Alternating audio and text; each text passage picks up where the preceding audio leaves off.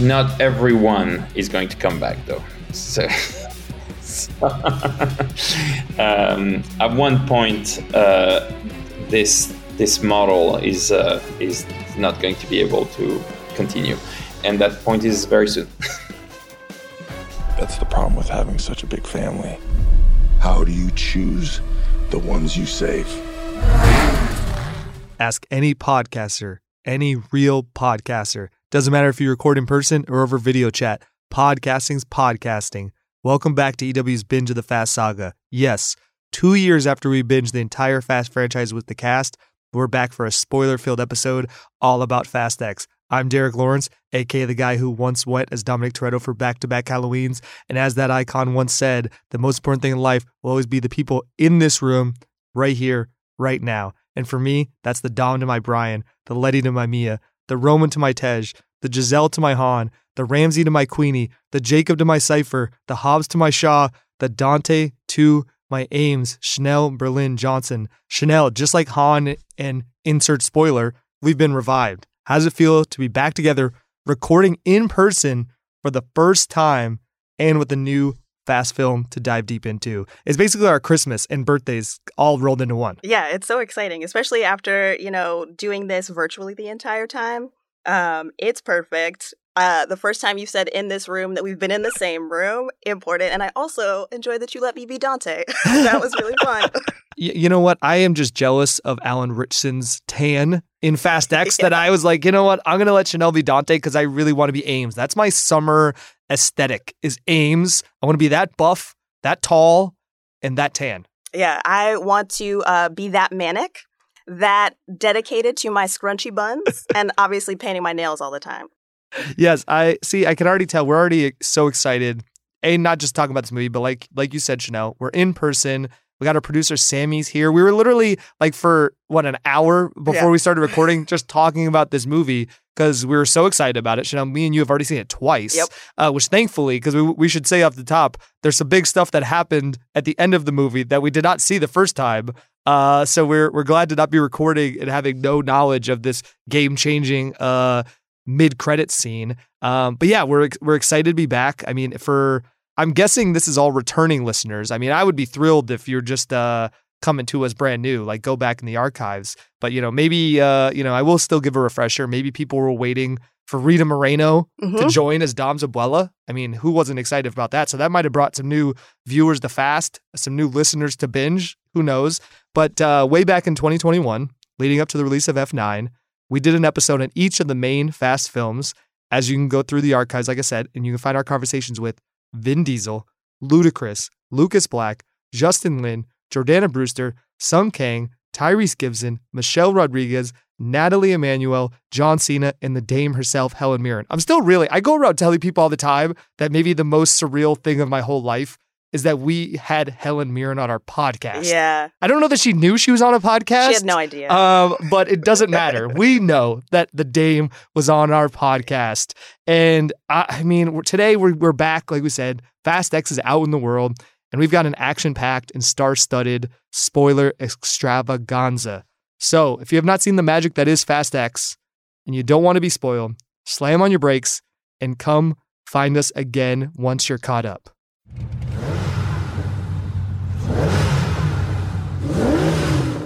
Okay, good. So now it's just us, us diehards left.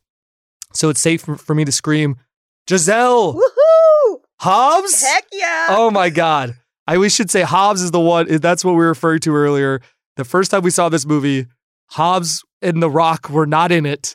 Um, so we were, uh, so you'll notice in one of our conversations, we do not ask the director of this movie about maybe the, the biggest thing in it. Um, because we did not know it at that time. So that's uh, so don't uh, hate on our journalistic integrity or question our interviewing skills. We were not aware, um, but now we are, so we can geek out about it. But yes, we're not the only ones back, as our girl Gal Gadot and our guy Dwayne "The Rock" Johnson have also returned. But there's still so much more to discuss, including that Han and Shaw reunion, mm-hmm. that small little plane crash that might have killed, what, half the family? yeah. Um, I mean, definitely pour one out for Jacob Toretto, or at least we think. Um, and answering our many, many burning questions today, our Fast X director, Louis Leterrier, and returning Fast stars and binge guests, John Cena and Sung Kang. So it's a good one, But before we get into the interviews, Chanelle, most people probably just saw this movie. They might be walking out of the theater. They're that big of fans of Us in the Binge franchise that they had to hear what we thought. But in case they need a quick refresher, how would you sum up Fast X? And I will say, you know, when we used to do this gimmick to the guests, we'd give them ten seconds or less. Yeah. But I've seen your recap. And also, I'm just excited to be in person with you. So I'm giving you yeah. way more than ten seconds because you're going to need it. Because there's a yeah, lot going on here. It's so, impossible. So tell us, tell us about Fast X. What happens? Okay. Here we go. It's going to be a long one. I'm, st- I'm strapped in. First, it's twenty eleven. Dom, Brian, and the rest of the family steal a vault from Hernan Reyes, destroy the streets of Rio, and he dies on the bridge, smashed in a car, and then shot by Luke Hobbs. But, dun dun dun, Reyes' son was actually also there the entire time, played by Jason Momoa. He survives and makes a vow to avenge his father and bring suffering to Dominic Toretto. His name is Dante, and he bests Cypher and steals her tech to finally kick off terrorizing the family in the ways he's planned for a decade. He lures Roman, Ramsey, Tej, and Han into a trap with a giant bomb in Rome. After Cypher warns them, Dom, Letty, and Little Nobody eventually go to Rome to stop their friends, but all end up getting roped into Dante's chaos. Letty gets arrested after the whole family is blamed for this bombing and sought by the agency. Mister Nobody is still M I A, so there's a new guy in charge, Ames, a k a. Jack Reacher. Tess, Mister Nobody's daughter, is on Dom's side and becomes an ally to them in semi-secret. She helps Letty sort of get free by placing her with Cypher, who has a mysterious plan of her own for escape. Letty, of course, does not pass up the opportunity for a revenge beatdown first, though, and it's epic. Uh, Ramsey, Roman, Han, and Tej are on the run and eventually seek out a little help from Deckard Shaw. And we finally get a first taste of that justice for Han before a threat to Queenie sends Shaw off on his own adventure, which I guess we'll find out more about later. Uh, Dom finds Elena's sister, Isabel, in Brazil, who helps him learn more about Dante. And another showdown on the bridge with Dante converts Ames to Dom's side. Mia's watching Little B, meanwhile, but a surprise attack from the agency sees Jacob come in and help her fight, and then she goes back to Brian and her kids while Jacob and Little B go on an adventure to Portugal, and this is fun, Uncle Jacob, okay? He's cracking jokes, he's singing good vibrations, endearing fans to him even more before he and Little B have to try to outrun Dante and his goons in a pretty sick cannon car. Dante captures B, and Jacob goes out in a literal blaze of glory um, to help them survive. With Ames' help, it seems like the family will prevail again, though, except plot twist. Ames double-crosses Dom and has been working with Dante all along. The movie ends on several cliffhangers. Dom and Little B are facing death by dam explosion, while Rome, Tej, Ramsey, and Han's plane goes down. And then cut to Letty and Cypher, who are still wandering around Antarctica until a submarine shows up to get them, helmed by another fast ghost. As we've mentioned, Giselle is back. There's also a mid-credit scene that shows Dante has Hobbs in his crosshairs, too. He did not forget about that, um, and is leaving us all with so many questions for where the ride goes next. Oh my God. If this wasn't like an audio medium and it was probably terrible for uh, recording quality, I would just be standing ovation, clapping at, at Cannes. How long? What's the longest uh, standing ovation they've ever give, given yeah. at Cannes? Because I will top minutes. It after that. I felt like I just saw the movie for a third time. Yeah. yeah. Before we move on, though, let's check with our producer. Do we need to re-record any of that? No, that was good. Great. I'm one take wonder. That's even, I was, you know, uh, you deserve to to give yourself credit for that because that was that was incredible. Meanwhile, I'm needing to re-record uh, last names that I sh- should should have known by now. Um, but wow, that and that's enough for us for now because, like I said, we have some great interviews. Louis, the director, so much fun. Like what what a. Uh, I, I was nervous, yeah. you know, not just not to talk to him because, you know, I, I had assumed he was a, a nice guy, but we love Justin Lin on this mm-hmm. program. Not only is he a two-time guest, but just the nicest guy and yeah. given us some of our favorite films of all time. Oh, yeah. Um. So Louis had a tough job, A, just winning over audiences and coming into this production. But also, you know, we're coming in as Justin Lin guys. That was tough for us. Yeah. But Lou, Louis completely won us over. Yeah. So that's a really fun conversation. And then we have John Cena back again, you know, to talk about Jacob's sad demise. Yeah. Uncle Muscle is gone. And then three-time guest, Sung Kang. yeah. Well, he might be the, the new co-host when we come back for the next episode, right? Please, I would love that. Again, just the, the, the coolest guy, just like Han himself. Uh, so listen to these great conversations, but stay tuned because we'll be back afterwards to hand out some much-needed awards. You will never be able to break my family. We're feeling some good vibrations, so that must mean that John Cena is back on Entertainment Weekly's Binge of the Fast Saga. John, nice to see you again. Good to see you as well. I mean, we're talking days after the huge premiere over in Rome, which we're very jealous. We we we didn't get to be there, but looked looked amazing. And days before the film is out in the world. So how how are you feeling? Really good uh, to be able to have such a big premiere, and a premiere that only is fitting for Fast. They always do it bigger and better and find ways to outdo themselves all the time. With the uh, Coliseum as our backdrop, you know, the world watched as we we debuted Fast ten, and it really is a wonderful, wonderful film. Uh, the, the cast is amazing. The action is great. The kind of seven little mini movies at once that all just, you know, crush in on an amazing crescendo at the end. The fact that you got to stick around for the whole entire movie is a great one. It's um, it honestly is a nonstop thrill ride and a true summer blockbuster. That's awesome. We, um, We saw, like, in the clips and stuff too, like, you guys always seem so excited to come together. Like you mentioned, you're there are like these different pieces that have to come together, and then you finally see the film. Does it feel like a party to you? Like, I know it's like technically a work day as well, but does it feel like a party? No, well, um, it, it is kind of a work thing, but the work is done, you know, when you're filming and and when you when you have something you're proud of, sharing it with folks like yourselves, especially in person, that's that's a lot more fun. And I think this time, the crew was having so much fun. Our cast and crew was having so much fun because the movie, like I said, it's not like the family together as normal. It's a fragmented version of that where everybody goes their own way. So you do have like seven narratives at once, which is great for the audience, but it's not the usual Fast filming. Like, we didn't see each other mm-hmm. a lot. So I think a lot of that was not only like, it's done, we love it, but like, hey, I didn't even see you when we filmed. We got to catch up and let's go have some fun. That's awesome.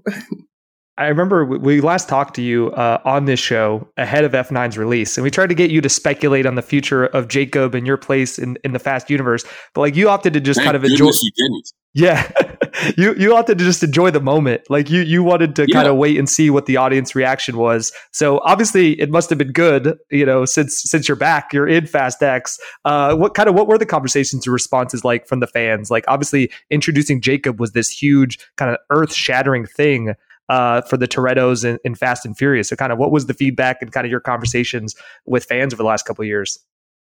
Uh, it's, man, it's, uh, it's, I've been really fortunate. And, and to not speculate has been wonderful because I got to come back as a cool uncle. And if you'd asked me and like, hey, look into the crystal ball, here we are in F nine, I'd have never would have been like, cool Uncle Jacob yeah. S- singing good vibration. Like, no, no, I just never would have thought of that. So like, that's, that's why I don't set expectations. That's why I'm just grateful for what we got. And, uh, man, it's what a, what a good position to be in. Like, it's, uh, I'm really happy with what I was able to do this movie. I was, I loved what I was able to do on the last one, but I was in that moment where Dom gave a ten second car away. And that's like a call, a huge callback. And that's a really powerful moment. So I can't be jaded after that. I can't be still trying to find my little, you know, the validation from my big brother. That, that, that moment of like one, you know, long ago, somebody once gave me a ten second car, and that moment to be flipped. And for me to be on that, we're cool. And that, that was a great moment to end on because it opened the door for like, well, you can kind of do anything now. And do you mind being like the cool uncle on a road trip? Mm, yeah. All right, great. How did they approach you with that aspect, that take on the character? Was it, uh, I assume it was like as the script was written or before? Did they float it to you before things got started, or when did that kind of come about? No, you know, I always, I always ask for the material ahead of time, you know, because as a professional, I want to know what I'm reading in totality and then begin to focus on, on my little piece. Uh, and then, it really came together meeting Leo on set, meeting Leo and Louis. Like, Leo's a wonderful kid who's curious and excited. And you can't, I can't help but like be curious and excited. So instead of being the uncle that's seen it all, and Jacob is such an isolationist, being with somebody who kind of digs his vibe or gives him a hard time, uh, and somebody that he can't throw through a wall, like it, it ended up, it's just us having great rapport. So that that was the combination that kind of happened when when people got to meet each other. before we get into like the details of Fast X, like you, you mentioned Jacob's last scene driving off at the end of F nine, which is such a great callback, like you mentioned. And whether it's pure speculation on, on your part or like info from chats you had with Justin or Louis, like where do we think Jacob was headed at the end of F nine? And like what type of conversations and interactions do we think took place between him and Dom in the time between these films? Because obviously they're in a very different place when we catch up uh, with Jacob and Fast X. Sure. I think, you know, we we can all have our own perspective of that. But here's here's things we know. The ten-second moment happened. Uh, Uncle or Jacob was given a chance to save himself, which he did. And Jacob knows who Little B is. And on top of that, Little B knows who Jacob is. So they couldn't be meeting for the first time. And however you want to fan fiction what happened in between the two things, I think validation from my older brother and the fact that a young member of the Toretto family knows who I am by face and I know who he is by face. We have had to have interacted at some point at once, which means there's a there's some civil behavior between everybody. So before we like jump into more with Leo, who I want to talk more about and like working with him, uh, you're introduced, like we, we see like to that end, Jacob is called upon in this moment of need for the family. Right. And so, uh, but the cool thing I realized about that as well is it's the first time that we see adult Jacob in that Toretto household, I believe. So knowing like you're a huge yeah. fan of Fast before you got involved too, like what was it like to step into that famous setting? And then it's, you know, in a situation where the house gets destroyed, but still it had to be surreal. And then destroy it. It was like bittersweet. You know, I, I, this is why I don't speculate, but man, if I go to a barbecue and, and the place gets destroyed, I'm like the bad omen. yeah. Like this is not good. So uh, it was, it was awesome. But at the same time, like, man, I'm wrecking the place. So it was a uh, bittersweet. I, I I feel like one of our favorite parts of F nine and then moving into this film was the Mia and Jacob relationship. Because like going into F nine, everyone's like, oh my God, you know, Dom has a brother, but like Mia has just as much equity in this. And I really appreciated the way that dynamic was addressed and kind of paid off. And then obviously we get you guys tag teaming up here, you know, in that fight in the Toretto house. Like what have you liked about getting to explore those two uh, Torettos together? That relationship is special because it's so nuanced and you can, you know, as performers, we love to dive into those small details and we make, we make as much of a meal as we can out of it in our heads, but we don't expect everything we talk about to translate through screen. It just helps drive our performance and helps us find our why. The fact that Mia kept in touch with Jacob all this time and in Jacob's moment of need at the end of F nine, Mia offers a helping hand and saves his life. It shows that she's capable. It shows that she's strong. It shows that she's determined, all the things you, you would want in a leader, which is Dom Toretto. She has all those qualities. And she's also been extremely diplomatic. She hasn't chose sides. She's put family above all, which is also very Toretto. And then you fast forward to uh, Fast ten, where they get to fight side by side. And one of my, again, this is just our moments being performers together. When we were planning the fight, Uh, the stunt coordinators were kind of apprehensive about having me get hit. And I'm like, no, this is going to be great. Not only should I get hit hard in the face, I should ask Mia if she's okay. Like, I'm coming in to save the day. And then I get throttled. And then she throttles the guy. We both throw him out. And I'm, my eggs are scrambled. She goes, are you okay? And just the two little sentences show again that she's independent, capable, strong. Always a protector, always she can handle herself, like she's a Toretto. And it's those little moments where as performers, we can go back and forth and add, like we should, we shouldn't just do action for the sake of stunts. If we can get one little beat in of like family awareness and togetherness. And on top of that, the little, the Mia saves the day. The most unlikely of all heroes is consistently the force that keeps the family together.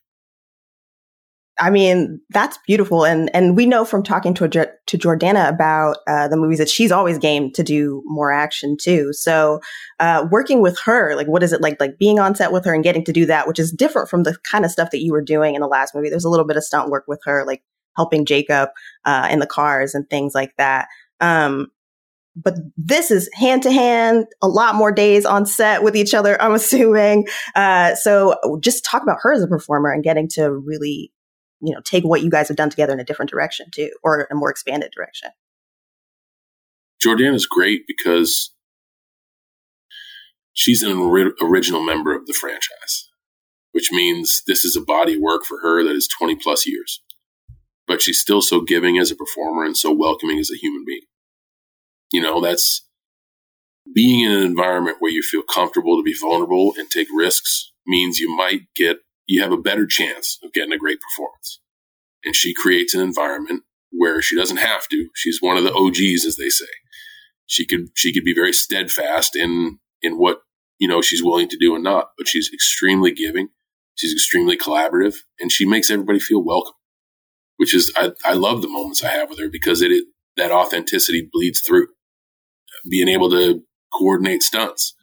She's really good, but obviously, you know, that I have a lot of fluency in that field, and I, she must have felt at one point, I'm thinking four, which is a wrong thing to do, but I'm sure she probably felt like, am I doing it right? She's great. Absolutely great. And she trained hard. And that's another thing, twenty-two years in, and she's still showing up to practice a ton. So her moment can be the best that it can be. Like that, that shows pride in the franchise. It shows pride in the work. Uh, they're not, the originals are, are not at all fatigued. They have like a renewed sense of energy to, to, to make the beginning of the end and bring this thing home in the best possible way they can. One of my favorite moments of the film, and like a real sign that we knew we were getting a different side of Jacob, was the, you know, moment we've alluded to of you singing Good Vibrations uh, with, with Leo. Was that, uh, was that your, your jam from back in the day, or one you had to learn the words to? Like, was it, what, did you have any input in uh, go with that I, song? Can you say that I did not have to learn the words? That's, that's all. I think I should say that and get it out there. And, and that's that. On that same vein, I, I just wanted to ask really quick too, like, you know, with Leo and discovering this new side of Jacob too, or, or like letting the audience see it, kind of what was your way into that? Like, you've done a lot of comedy, you're great at it, but of course, like, you want all of the jokes and stuff to kind of be specific to character. So as you're thinking about like, what, what is Jacob's sense of humor? Like, how does that play? Like, where did you start with it? What's the nugget? Is it the nineties stuff? Um, I think it's, um, no, I think, I think it's situation dependent. I think the jokes between Dom and Jacob, if there are any, are going to be a whole different palette than a curious young nine-year-old boy. Like, you know, I love the scene in there where Jacob tries his best to give some parental guidance and then fast forward and then kind of calls his own rules back and goes, no, no, don't worry about it, man. It's, we're we're going to be all right. Like, uh, he is essentially the cool uncle, but that that's all because of the room I'm in and, and the people that are, that are there with me. And uh, Leo's Leo's ability to perform as Little B with the energy that he brought allows me energy to play off of. So that's the only reason that that personality is crafted in that way, is because that's how I am with young people. You know, I try to remain just as curious as they are and try to have answers when they have questions, or at least some guidance. And uh, I want to make an environment where, like, hey, you're going to be safe no matter what. Sticking with that relationship, Louis, Louis, when we talked to him, called out the moment of uh, of Leo hugging you, you know, once you guys arrive at the little hideout there and he sees the cannon car and, you know, says, I love you, Uncle Jacob. And he kind of really, Louis really praised kind of your reacting and kind of your acting in that moment. Um, what was going through your head for that scene? And like, what did you think uh, was going through Jacob's mind as that kind of happens and sets up maybe what's to come? Well, you know, uh, from my perspective, the best you can do as a performer is take the information you have and then try to be as authentic as possible. And what we do know about Jacob is he's a spy. He's well-versed in espionage. And it's further uh, driven forward by, a, a, again, a throwaway line in the script of that and plenty of time by yourself. He has not had a lot of friendships. He has not had a lot of people care about him. I bet you can count on one hand with zero fingers how many times he's heard the words, I love you. So for him to hear that for the first time, doesn't matter who from, is that's a wave of something. And for you to, for him to hear it from someone who is a family member and, and an innocent, truthful, young people are real, real truthful and real innocent. To hear it without any speculation on what's the subtext of this is pretty incredible. So I think when you just connect those simple dots, you're able to to be authentic to the response. Right after that, like once you guys do have to get uh, the two characters you get into the cannon car, um, it's all, like now you've, you're taking care of little B, Jacob is, but then they become partners really. Like after that, they were, it's like, we got to go, we got to get out of here. Uh, Leo gets to do a bunch of stunt work on the car. So I kind of want to talk just about that cannon car. When it, when we see it as an audience, I'm like, oh, Jacob made himself like a Batmobile type of thing. Is that what it felt being in that? A, like, that rig is incredible. How many versions of it are there to get all those shots? What what was it like being in that monster? Uh, I saw five practical models. So they got five El Caminos and then made them like they were out of a Mad Max movie. Uh, and I really enjoyed the way that they did it practically. All the loading mechanisms worked. All the buttons inside worked. Like the cannons could pivot and turn. Wow. And that's what I love about Fast. There is a lot of imagination involved, but they always start with a practical base. You're not just completely using your imagination. They give you just enough to keep you focused and allow you to be curious.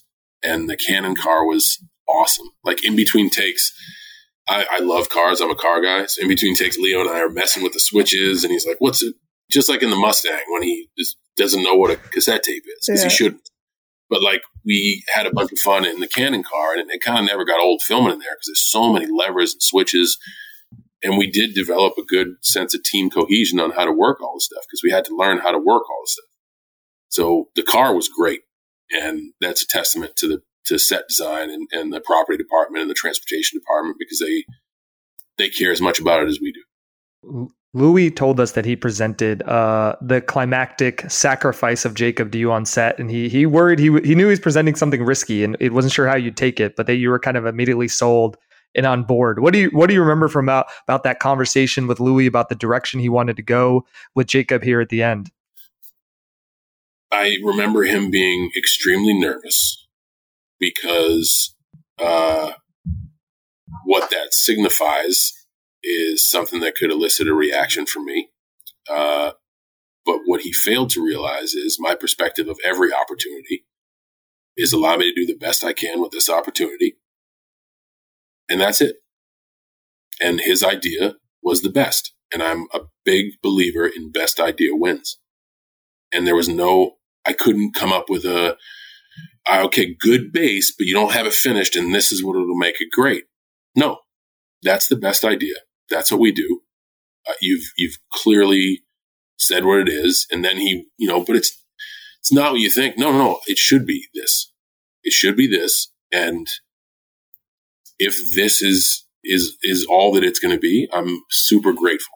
And and we're gonna we're gonna do it the best way we can do it. I think he was he felt like his information might be taking an opportunity from me, but he didn't realize he was giving me an incredible one.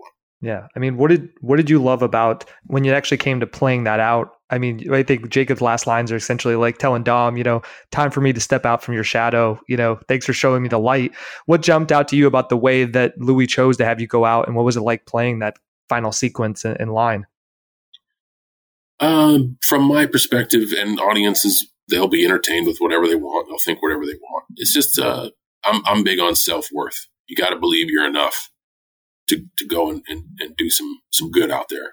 And uh, being in that scenario was like a, a windfall of self-worth of like, I don't, doesn't matter who my big brother is. Like, and again, little throwaway line on the plane. Like, do you know who your dad is? He casts a pretty big shadow. Call back to, it's not a throwaway. That, and that's also what I love about Fast, the intricacies of the storytelling.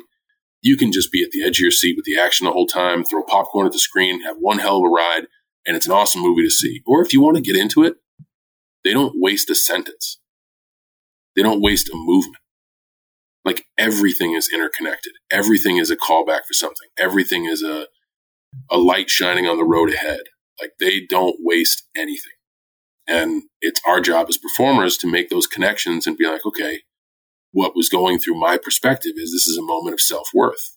And I realize I'm enough. And I also realize the value of family. And this is a decision that I'm going to make to preserve the value of family, and which is a core value of the movie. I don't like when movies tell you how to think, but when the tagline of this one is, who do you choose to save when your family is so big? I can confidently say that a core value and a through line of Fast is family. So all that goes into those moments. Really quick too, since you're mentioning the callbacks, do you have a favorite callback, whether it's from this film or even the last one, which was also like packed with references to the beginning of the franchise? Is there one that you love the most? I I love the Let's Race. Yeah. Because that's like, that's it. That's it for me. The same Let's Race. And that's not a spoiler. It's in the trailers. That's like film one. Like, that's intense. To me, that's like, we're doing it. And it's followed by a street racing scene. Yeah. Which I'm so glad they put in there. Yes, the, the superheroes without capes, absolutely. But I love that they were able to go back. In F nine, they did it with um, like prequel recaps. I loved that they were able, go ba- able to go back to film one and do it in the now and have a believable Let's Race. And it was great. Sticking with the, the kind of first film, I mean, Paul Walker's daughter, Meadow, like, you know, she had shared a bit of news about kind of revealing her cameo in Fast X, which I'll say we saw the movie before she kind of shared that. And we both got very excited when we clocked her, you know, walking by and stopping to talk to, to you and Leo. Um, what was it like just, you know, being a part of that kind of huge moment in Fast history? You know, you know how much Paul meant to the Fast family, both the people making the films, but the audience. And you know how much Meadow means to this Fast family. So what was it like? You know, I'm sure that was a kind of an honor to kind of uh, be maybe the guide a bit to her and uh, and share that scene with her. I think kind of is an understatement. And, um, you know, Vin forever has the the highest perspective of it all. He sees things from a level that none of us do. And he pulled me aside and said, I'm going to put you in a scene with Meadow. And immediately that is not lost. Like, to be able to be a Toretto brother and then to be able to have a moment on screen with Meadow. Things are important when you make them important, because it's all kind of a woozy and a wazzy out there anyway.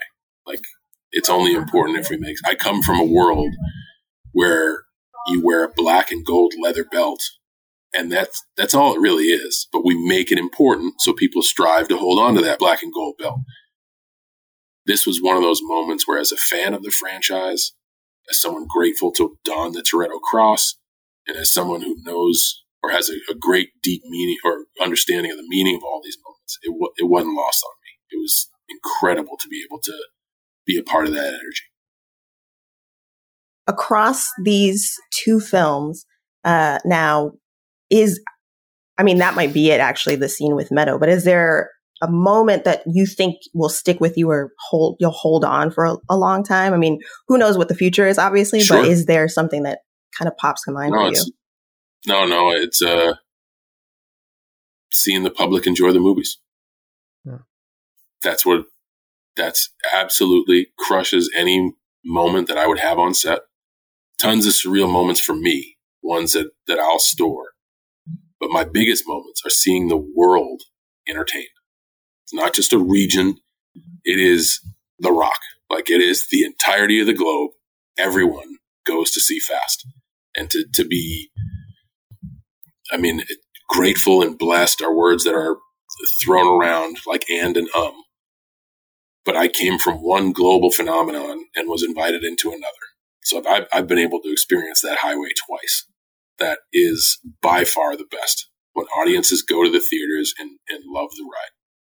I feel like I remind you of this conversation every time we chat, but I, you know, back in two thousand eighteen, we're, we were talking about blockers, and I brought up the idea of you getting into a Fast film, and you called that prospect, you know, a dream. And, you know, now you, here you are, you, you've lived your dream, and it appears, you know, might be time to wake up. I don't know. We'll see. But like, what has this, what has this run, you know, as Jacob Toretto and in this Fast universe uh, meant to you? Oh man. So I love to perform. I love what I do. And that's That's how I make my living. And in my free time, I'm a car guy. Like, I love cars. So now I get to get paid to do something that I not only do during my free time, invest my money into. That is a perspective that is rare. Like, that is the diamond. I'm getting money to do something that I pay for. And that's, to me, that's, I get uh, all of my passions. It's, it's truly spectacular. That being said, you know, I was recently talking to Sung, you know, who we've seen him come back, you know, when we never thought we would. Uh, and he he joked, you know, it's Fast and Furious. Every character uh, comes back. No one dies. Are are we leaving the door open to the possibility that we could, uh, you could play Jacob again, and that he might not be gone? Or again, I, maybe I should have learned my lesson not to try to get you to uh, to speculate on the on the future. So as as we've talked about, nobody knows the future, but I'll tell you what. I will listen to you and learn from the past. In two thousand eighteen, you said, hey, you're probably going to do this. And I'm like, you're full of shit. And here we are talking about the second one. So in learning from the past, if you say what happens next, I say, I don't know what happens next, but I know from the past that it can be anything. So I'm not leaving anything off the table. That seems like as good a place as any to leave it. John, we appreciate you uh, coming back on. We always love talking to you, love talking fast. And uh, you're a fan like us, so it's always good to chat with you. So we appreciate you talking a little Fast X. A great conversation, guys. Until next time. Thanks again to John Cena for talking with us. We got to talk lots of spoilers. We didn't last time, so we talked a little about both movies, and we really appreciate that. Next up, we have Sung Kang to talk through even more spoilers.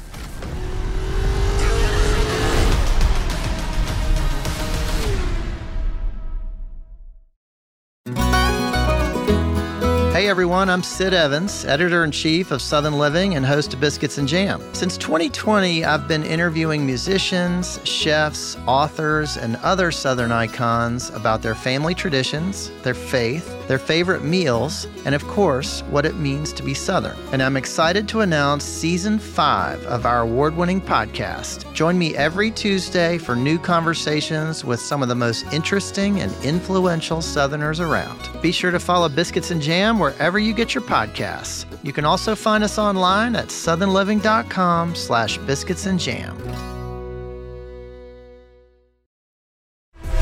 You know, we'd already be there if Roman wasn't driving Ford Knox on wheels.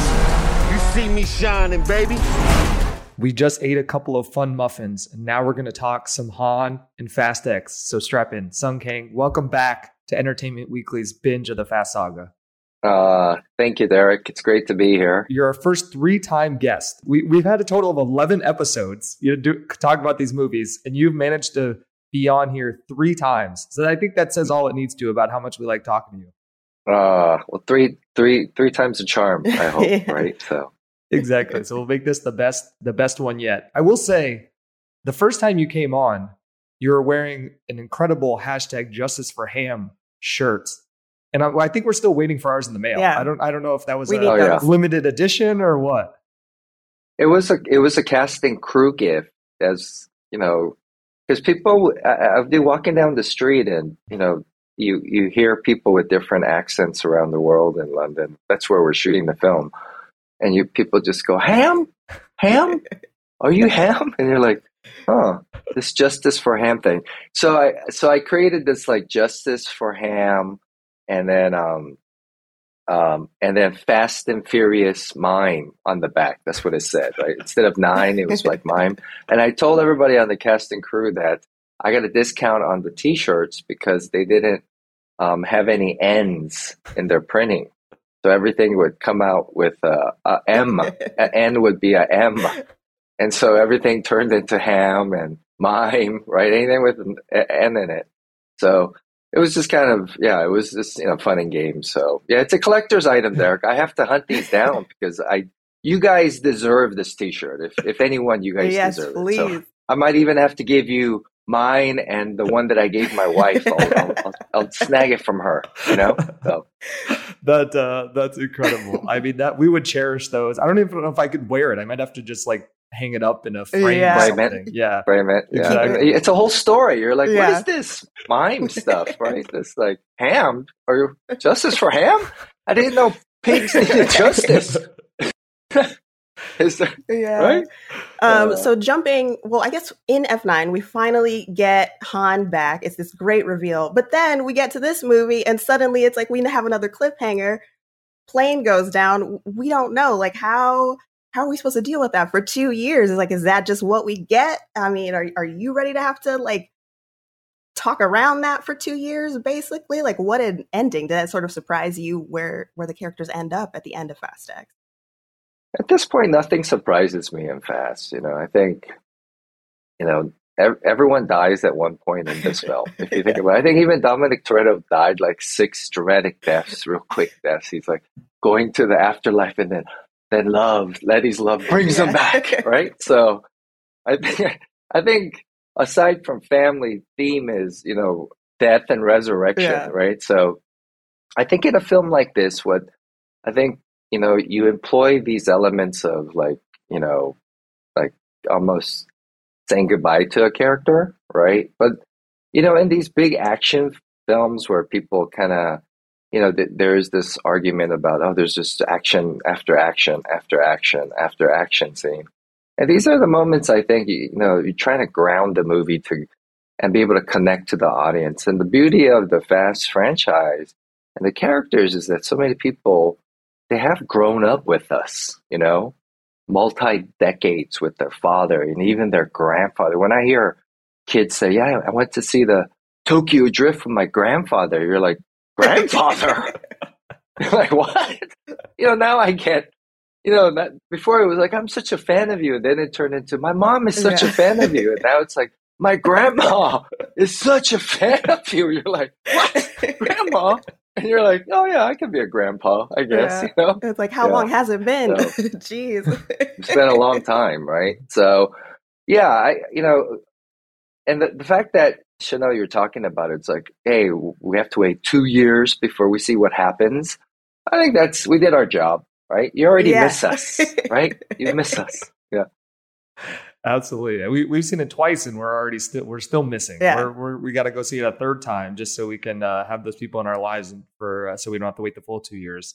I mean, and obviously Han being, you know, dead again would be a, a real shame for many reasons, but especially because we get Giselle back at the end of Fast X, um, I, which I'm a little worried Gal's like big return might be overlooked because there's another big return that somehow comes even later than that. But there were audible gasps in the theater, you know, when she popped up on screen uh, when we saw it both times. So, like, from your perspective, how exciting was it to learn that she was coming back? And then what do you think it kind of means uh, to the story and to Han to have, you know, Giselle officially revived?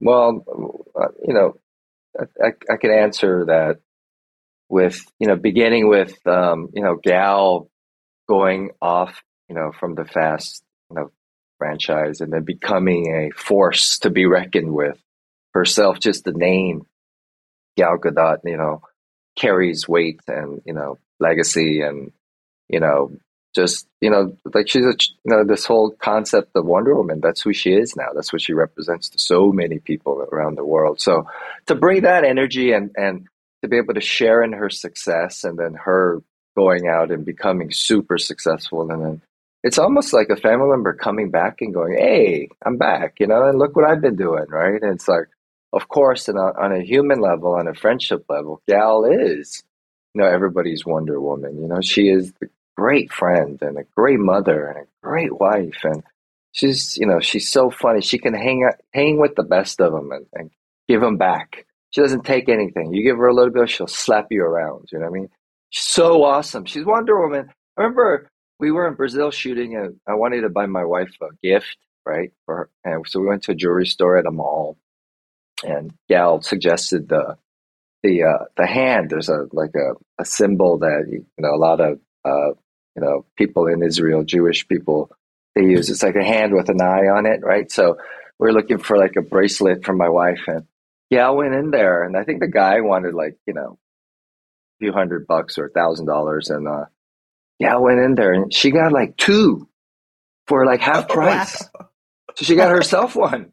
She like gave this guy so much pressure. It was like angry at him. And we got such a great price. And then she got a bracelet out of it. I was like, wow, she's awesome. So she's awesome to hang out with, right? So, and then um, in terms of story of the Fast world, you know, people forget that, you know, Fast and Furious has one of the longest love stories in cinema history. You know, the love affair, you know, between Letty and Dom. It's such a beautiful thing. And I, what I love about Fast, one of my favorite scenes in Fast ten is that, you know, those intimate, quiet moments with Dom and Letty, just hanging out together, cuddling like regular people. It felt like, hey, you know, I wanted, I, I knew it was real. You know, I knew there was like, there was like a true grounded relationship. And I feel like what great opportunity to, you know, bring that into Han and Giselle's like world.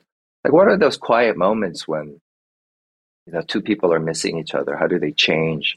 How do you like engage in conversation? And where do you find that shorthand again in relationship? Is it distant? Is it, you know, is it like intimate right away? Is it like, you know, you know, is it like becoming friends again, earning that friendship, right? So there's so much, right? And then you can go kick ass together because you are on it. Yeah. So, right? So you go, you know, jack people up and shoot, like, you know, both of us have two guns. What a power right. couple. It's like, we're always like killing people, you know? We're always like running and shooting and killing and jumping out of airplanes. It's like, yeah, it's a, you know, it's like Mission Impossible couple. It's pretty cool. Um, at the same time, though, when people talk about Han and Giselle, I feel like the, the moment that comes up is that one where you're in the car and uh, Giselle's in Han's lap and talking about like where you're going to go next. Like, people love just that moment. There's like sort of a bit of stunt to it because we know they're driving, but it's really just a moment right. between these two characters just having a conversation. And I see people all the time reference it as like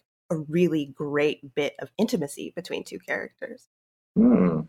Yeah, and, and then you put the you know, Fast and Furious magic sauce. You're zipping around on the Autobahn, you know, a couple of hundred miles an hour while she's, we're having an intimate conversation. She's on my lap, right? Like, that makes no sense. We would die. We'd crash and die. I'm just like, hey, we're going two hundred fifty miles an hour on the Autobahn, but how yeah. are you? I'm not looking at the road, right? So beautiful, Giselle. Yeah. Right? Where are we going? We just trust they'll make it. mm-hmm. In the um, earlier in the film, even before we knew Giselle was coming back, like I was clocking that. I was like, Han's got something. He's got something to say. Like, it either he couldn't bring himself to share it, or he kept being, you know, cut off before he could share it. You know, I think of, you know, Roman crashing that car and interrupting uh, Dom and Han's conversation. Like, I don't know. I don't know how much you want to say about that, but like, what should we maybe read from that, you know, earlier scene? Like, does Han know that Giselle is, is alive? You know, is he harboring some secret? Like, what do you think, um, as much as you want to say, we should take away from, you know, what's going on with Han at that barbecue? Mm. Well, you know, I think that's great. That's a great question, Derek, because I think that connects to, you know, Han's kind of overall melancholy. Like, you know, he's always like in a state of, you know, contemplation and like pensiveness. And you got to, as an actor, you got to go, where's that coming from? Does he have hemorrhoids? Is he snacking too much? It's like, does he need more fiber in his snack choices? Right? It's, you can only play like brooding for so many movies. Right. And so you got to find the motivation. Yeah, you know, he's constipated, so he's angry. You know what I mean? He's been right. in a car all day, right? So, of course, yeah. he's like pissed off. Or, is his heart broken forever? And does he blame himself that, you know, he somehow was responsible for the death of this woman that, you know, he should have been the one to sacrifice, right? So I think, you know, those big brother moments between Dom and, you know, Han, you know, they can be hopefully recycled and used as like metaphors. You know, if we can use parallels with the cars, like especially old vintage cars, when Dom is talking about carburetors and you have to listen to the motor, like, you know, back in the day, and the car will tell you what it needs and what's wrong with it, right? And maybe that's how you apply it to Han's relationship. Is like, you know, you listen, just listen, and then you'll it'll tell you. Even the relationship will tell you what's broken and what needs fixing. what's not idling properly, right? Like where the pistons are firing wrong, or, you know, there needs to be a little fine tuning, or you just got to gut the whole thing out and replace it. yeah, yeah. Right? yeah. Were, I guess sort of speaking to that, does that seem kind of, or was it part of any of the conversations you had for the decision to uh, revive Giselle, um, so to speak? Because, you know, they've, Fast has brought back a number of people at this point, Han included. So that's a tough decision. Like, do we go that route? Um, did you get to sort of talk about what the thinking was there, even if not where it might go, but just like how it could work and make sense for the characters to get potentially this opportunity to reunite? Well, that's the great thing about Vin. You know, as a great like team captain, Q B, if you will. You know, he tosses like, you know, you'll have a pass session and you'll just talk about ideas. So, you know, basically throw you the ball and go, what do you think about this? You know, what do you think Han would do here? What do you think Roman would do here? You know, and it's an excuse to hang out, but then do some work and be creative and, you know, bond and, you know, become family away from set and, you know, offset and talk about ideas. And, you know, and then if you look at his track record, he he's always utilized social media to connect with the audience and see what is, you know, like, popular or in demand or what suggestions, even like, I think Dwayne Johnson, you know, like, you know, like inspiration was from, you know, uh, somebody on Facebook, I think, you know, Vin was really big on Facebook, you know, at one time. And, you know, the fact that he listens, right. And he loves, he, you know, he's a communicator and, you know, in a movie like this, you know, it, it's, it takes a village, you know, it takes a city, it takes a metropolis to like create this thing. Right. So, I think the more, you know, questions and ideas that are shared, more people can contribute. And over time, you know, I think people have gotten older and, you know, there's less ego and there's just, you know, more, uh, I think, trust with one another because we've been on these movies for such a long time. People are welcome to contribute, even with the car stuff. You know, we know, like, yeah, you know, Fast has deviated away from, you know, car stuff that has been grounded in the past. And so, you know, in this, like, you know, the picture car guys, Brad and Dennis McCarthy, who builds the cars for the movies, they're constantly asked and on the phone and on set, like, to go, what do you think about this? Would this like carburetor line make sense? You know, what's a good metaphor for this? And they were like, it was great to see these like, you know, tough, like, you know, masculine, like, you know, garage guys and car builders, all oily and, you know, you know, they eat burgers for breakfast, right? You know, those type of guys. Um, you know, they were very moved. They were like, you know, love to be able to contribute. No one's asked us like the, these questions in a long time, right? So pretty cool, right? So yeah, to answer your question, you know, it's constant communication. So this, you know, Giselle return was in the zeitgeist, you know, it was like, you know, in, in the conversations constantly, especially because everybody loves Gal, you know, it's like, like you go, mm, should we have killed that character off? Should she have died? Like, well, it's sweeter now because look, like the stars align, that, you know, Gal coming back now as Giselle is way more impactful mm-hmm. than if it was like five years ago, you know what I mean? Right? Yeah. So, yeah. Yeah. Yeah. I got to tell you, Sung, when we were, we were recently chatting, me and Chanelle saw the movie for the first time. G- the Giselle reveal was the end of the movie. So that's that we didn't see the other thing that was going to come um, that people are going to be talking about. And you actually inadvertently, like you mentioned something about like a second tag. You're like, oh, man, that second tag. That's that's crazy. That's big. And I was like, my alarm bells went off. I'm like, what second tag is Sung talking about? And then we go to see the movie again. And obviously we get Dwayne back as Hobbs. Like, for you, knowing how great Dwayne is in these movies and like what he's meant to the franchise, how psyched were you to learn that whatever issues there were, like, had been worked out and that he was, you know, coming home and bringing, you know, kind of that energy, you know, as you guys kind of wrap up this series?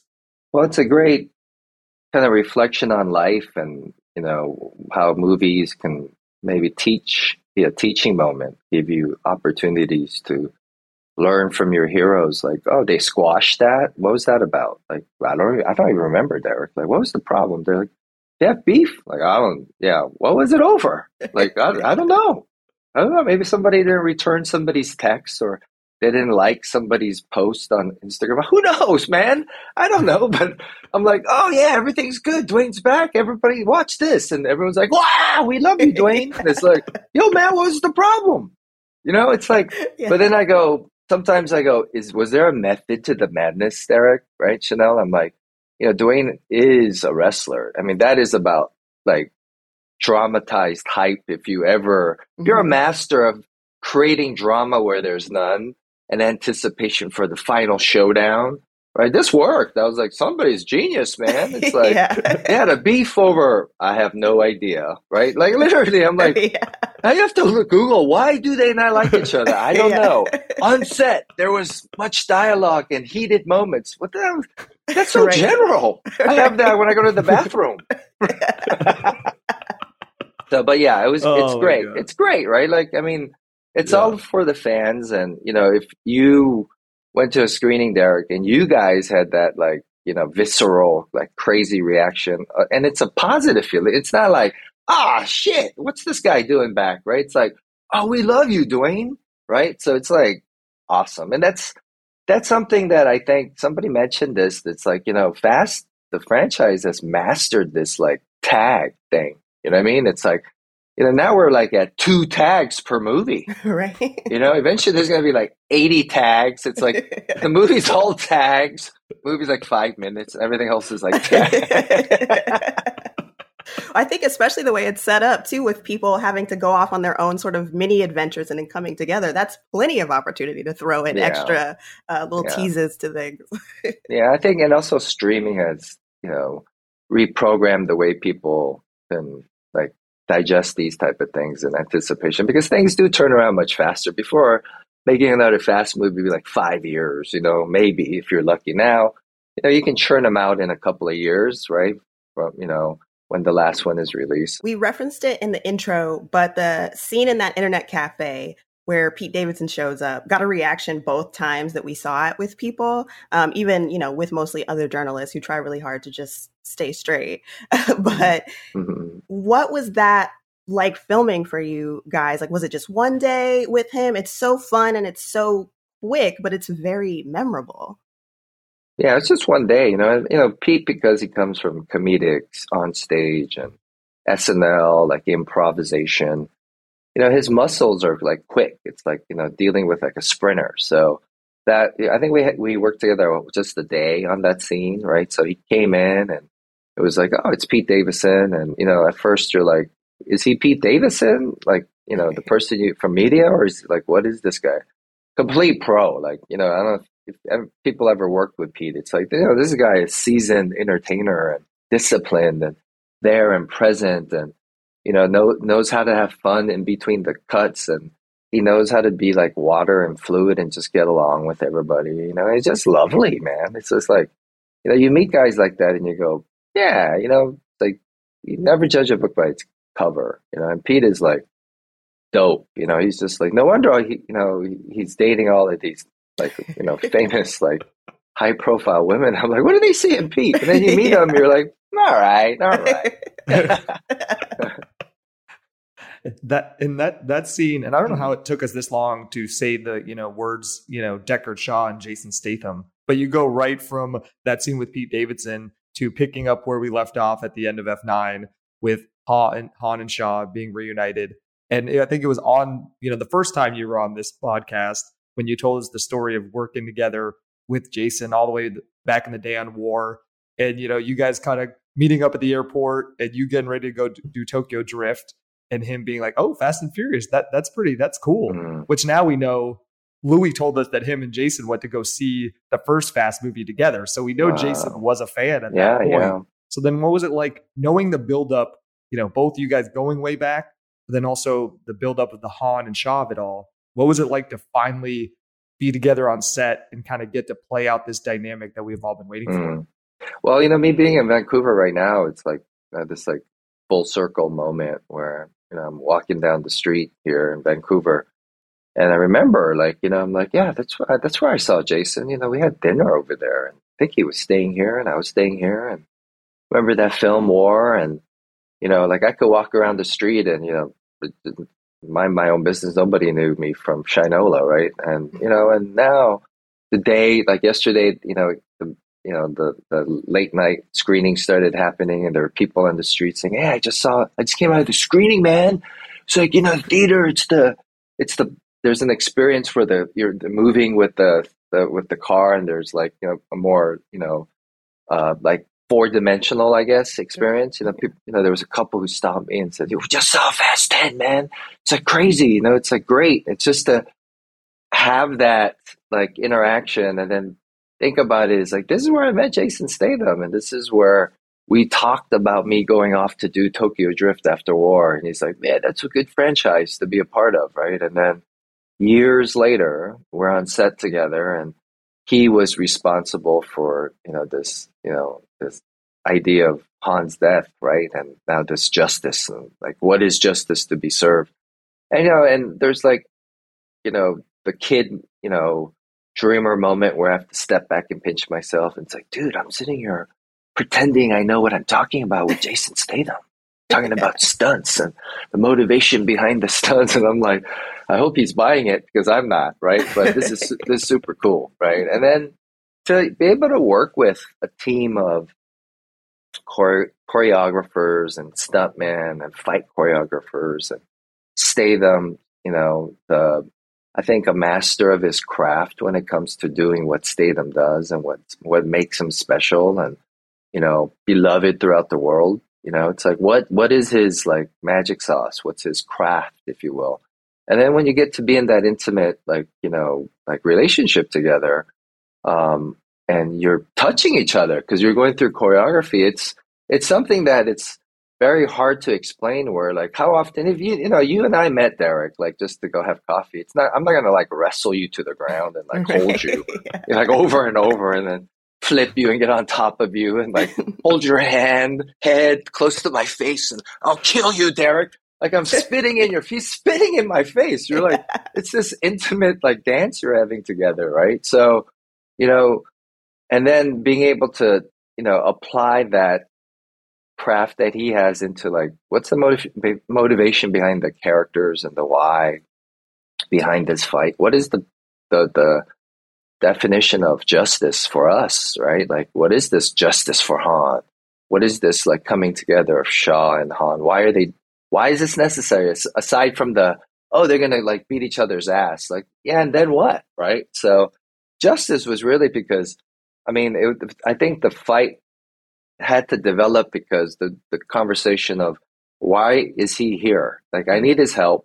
And also, you know, Shaw thinks that he did kill me, that he went and like took somebody out. So he lives with this guilt of, because at the core, he's a good guy. I mean, Dom is hanging out with his mom. Like, dude, obviously this is like a good kid. Like the mother's hanging out with Dom, like in Rome in a gown, like, like what the hell is this? Right. So, I mean, this dude probably has guilt. Like, I hope I didn't kill an innocent Asian man for no reason.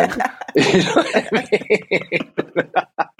So I show up, and he thinks like I'm I'm out for physical revenge, surface level. But the revenge is the, the justice is like, hey, you are part of the family. You do merit coming to the barbecue table, right? I think that is like, how do we bridge that gap now? It's like, you know, justice is like you no longer have to live with this guilt because you were employed to fake my death, right? To stage it so I could go away and do something noble, like raise Elle, you know, my, you know, my adopted like orphan daughter, right? So, um, yeah. So, and then I think it came out great. It was like fun to go and play and be in that playground and work with people from all over the world. Like, you know, like there, our, our stunt team was from France, and you know, again to work with, you know, all these seasoned, like, you know, action, like, you know, uh, you know, production team, you know, and the camera team. And, you know, people get hyped up, you know, it's like they're, you know, you know, you played cops and robbers when you were a little kid, right? It's like, mm-hmm. it's like that. Imagine now you're doing it with grownups, right? With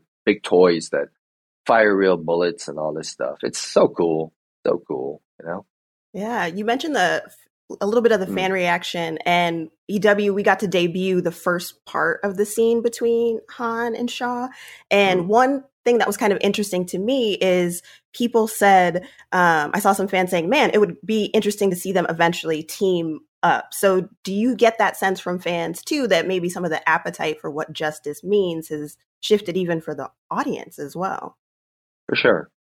I think everybody wants to root for Statham, right? So I think now that bridge has been gapped, like, you know, it's easy for him to go on to like a, you know, action caper with, some, you know, one of the characters, right? So, um, yeah, I mean, we could, you know, we don't have to, we'll see, you know, there's so many, you know, other actors that, you know, can join forces and you would never think like, you know, there's, there has to be room for, you know, Han and Giselle time too, right? So maybe, you know, it's like Han doesn't want to hang out with Shaw so much. He has other stuff, wants, other people he wants to be like kicking butt with, right? So, yeah. I will say for the record, if we met up for coffee and you, you know, started threatening to kill me and beat me up, I'd be honored. Like that, that would be an honor. Start wrestling so, you. Come here, Derek. Let me, let me put you in a triangle. Spread your legs. Let me wrap my leg around your leg. Hold on. And, and I will say, I, I respect you not cutting your hair again, just to, to pick up exactly where the F nine uh, scene left with the Shaw and Han thing. I, I, I was there. Was anyone like, oh, I don't know, maybe you should cut the hair? Or, you're, or people are like, ah, who cares? We don't, we don't need to worry. Oh, about it was hair. a it was a massive like committee vote, right? So I had to go in like with a PowerPoint presentation of why I felt like we should keep the hair.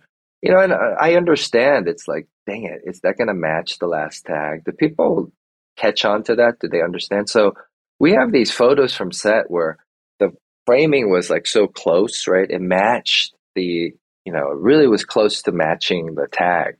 So, you know, I the, in my PowerPoint, you know, presentation, I was like, you know, th- things that make Han popular globally, yeah. right? Right. Equating to billions of dollars in the box office is they need Han with snacks, with nice cars, right? And number three, they need him with the long hair, yeah. right? They have to have him.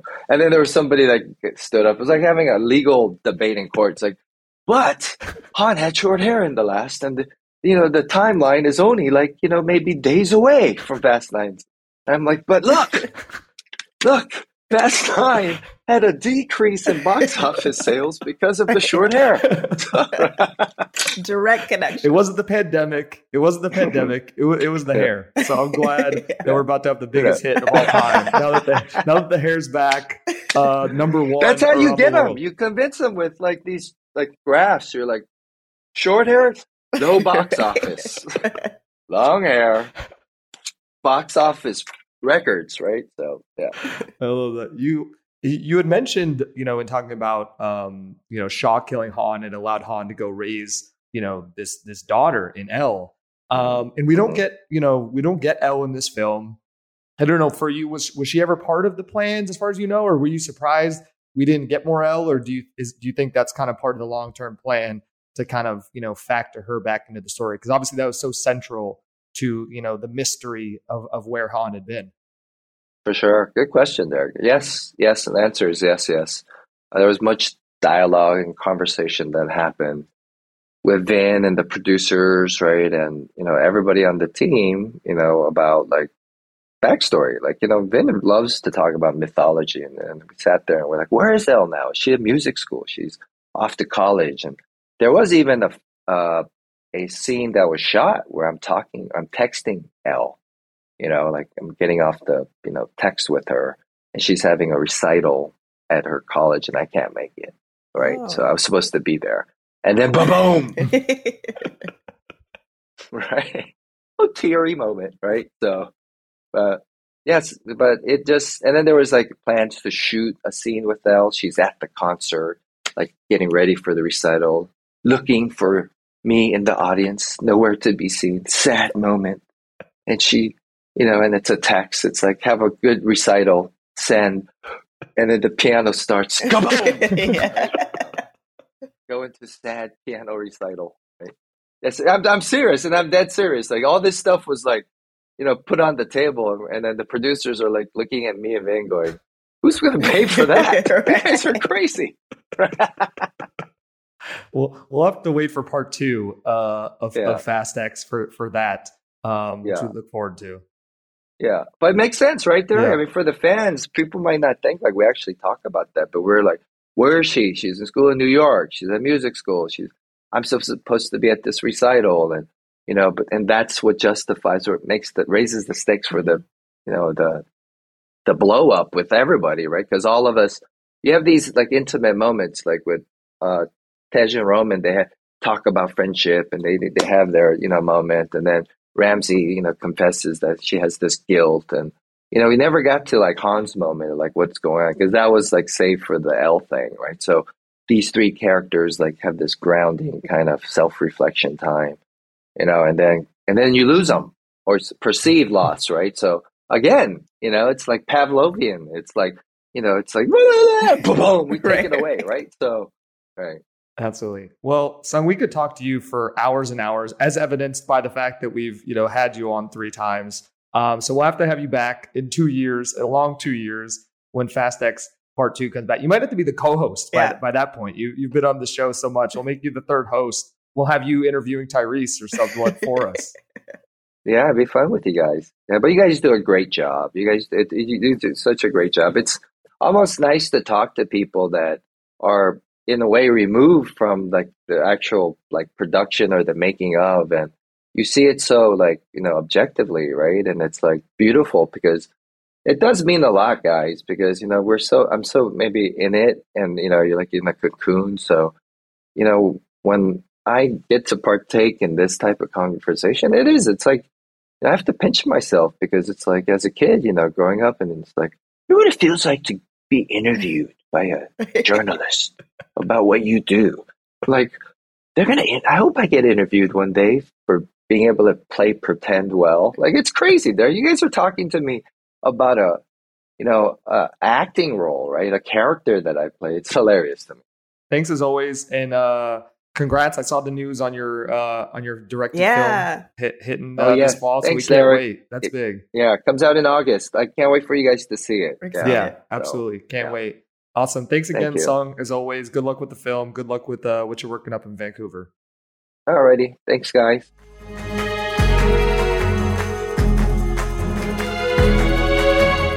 Sung Kang, back again for the third time. What an incredible guest. Can't wait to have him back on the show in a couple years. And then maybe we'll just start a podcast with him. Just checking in every week to see what he's up to. Exactly. So until uh, until we start that Sung Kang podcast, uh, here's our interview with Fast X director Louis Leterrier. All right, dorks, what are we blowing up? What? The Vatican? Wow, you guys are going to hell. He destroyed the Vatican, so he might be going to hell, but here he is now on Entertainment Weekly's binge of Fast and Furious. Louis, welcome to the family. Thank you. Did I, I, I? No, I think the Vatican does okay. It's fine. You know, Rome, not so much. The Vatican's still standing, though. All right. At least there's something left, because not much, I don't think, but something. That's too funny. Um, well, we're so excited to dive into this film. I mean, when we're talking, me and Chanelle both went and saw it uh, last night. I think we, we realized the last time we had seen each other in person was seeing F nine together. So I think that's yeah. just our ritual now. Is uh, seeing Fast films together. But I, I, I kind of was struggling where to start in, in diving into uh, spoilers with you, because um, there's so much to discuss. I mean, for you, what is there? Is where should we start? What's the like? What's the number one thing now that people have seen the movie that that you're looking forward to actually be able to talk about now? Frankly, that there's a it's a cliffhanger. That's part one of a you know two-parter. And and that really is the road to the end. And you know, and we uh, we we didn't hold back, as you're going to see. Uh, and uh, and yeah, yeah, we we you know, it's it's it's been twenty years, twenty almost like almost a quarter of a, of a century um, with this with this character, this family, and then we we.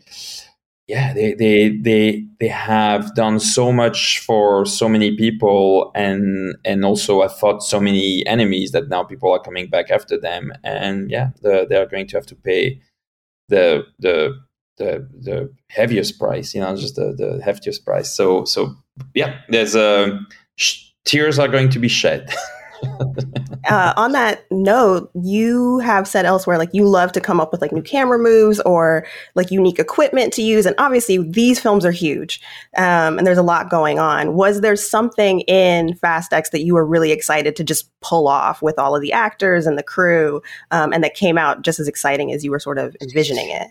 Yeah, uh, thanks, Chanelle. Yeah, it's it's good. Yeah, it's true. I, I like to do that, but only if it serves the story. So ultimately, uh, I had to find the right moments to do that. One of the ideas, well, what I was most excited about when coming to Fast and coming back to cars, I've shot many car movies and, and car chases, was to shoot them differently and shoot them in the Fast and Fur- Fast and Furious way. So go back to kind of like the essence of what Fast has done in the past, but also going like b- bigger and and stronger and also f- real. Um, so we, uh, yeah, we uh, we just uh, we just invented cameras and equipment that could go and take the actors where the action was, and take the actors into the action and experience. Come in and out of cars and and for real, not, you know, n- no use of C G, no fake cars. Everything is for real, and we just match the shots and do amazing stuff. So really, there's some there's some really fun stuff that that we all came up with and got us very excited. The end. The, the minute that hatch opens on that submarine, I said, I literally out loud in the screening room said, "Oh my god!" Just because I knew who it had to be. So Giselle's officially back. Like, how did this happen? Why did this happen? Just kind of take us inside the decision to to bring her back, and then figuring out the best way to do that. I have a question for you, Chanelle. Were you sitting next to Derek? Like, oh, how, yeah. How annoying is it when you watch his? Uh, no, movie? we're we're on the same how level. How much elbow? Like elbowing you? Like, yeah. I have a sense that Derek yeah. is like, yeah, the best yeah. and possibly also the worst. I, I, no, it's the best, especially for a movie like this. And so it was me, him, and another uh, coworker of ours who all of us just hype, making noise. Everybody else very professional, but we're we oh, were excited. Yeah, yeah, no, yeah, no, professional. Yeah, yeah. Movie critics. Yeah. Um, Uh, I mean, Giselle, come on. It's like, you know, she, she broke my heart when, you know, just that slow-mo, amazing slow-mo shot when she just falls away. Just, I mean, that that, that was one of the, you know, more, more most heartbreaking moments in the whole franchise. Just to have this moment, and very subtle. It's a very simple, subtle moment. Um, uh, it was just, was just, yeah, just, just a, a gift that that Gal gave us, and and we're we together are going to give to the world. You know, so yeah, it's. Uh, I'm excited. I'm so excited. I, I, I'll admit when the because obviously there was, you know. There's been rumors out there of people like, oh, you know, could she come back? And it was a bit of an emotional roller coaster for me thinking about that, because I'm like, oh, yes, I want her back. Like, we all love Giselle. We love Gal. And then you're like, oh, man, we revived Letty. We revived Han. Like, I don't know. Can we do it again? I will say by the time I walked to that theater, I was fully ready for her. I'm like, I need her back. Bring her back. Come on. So, like, were you having some of those same kind of, like, thoughts in your head? Or were you just instantly like, no, it doesn't matter. Get me Giselle back.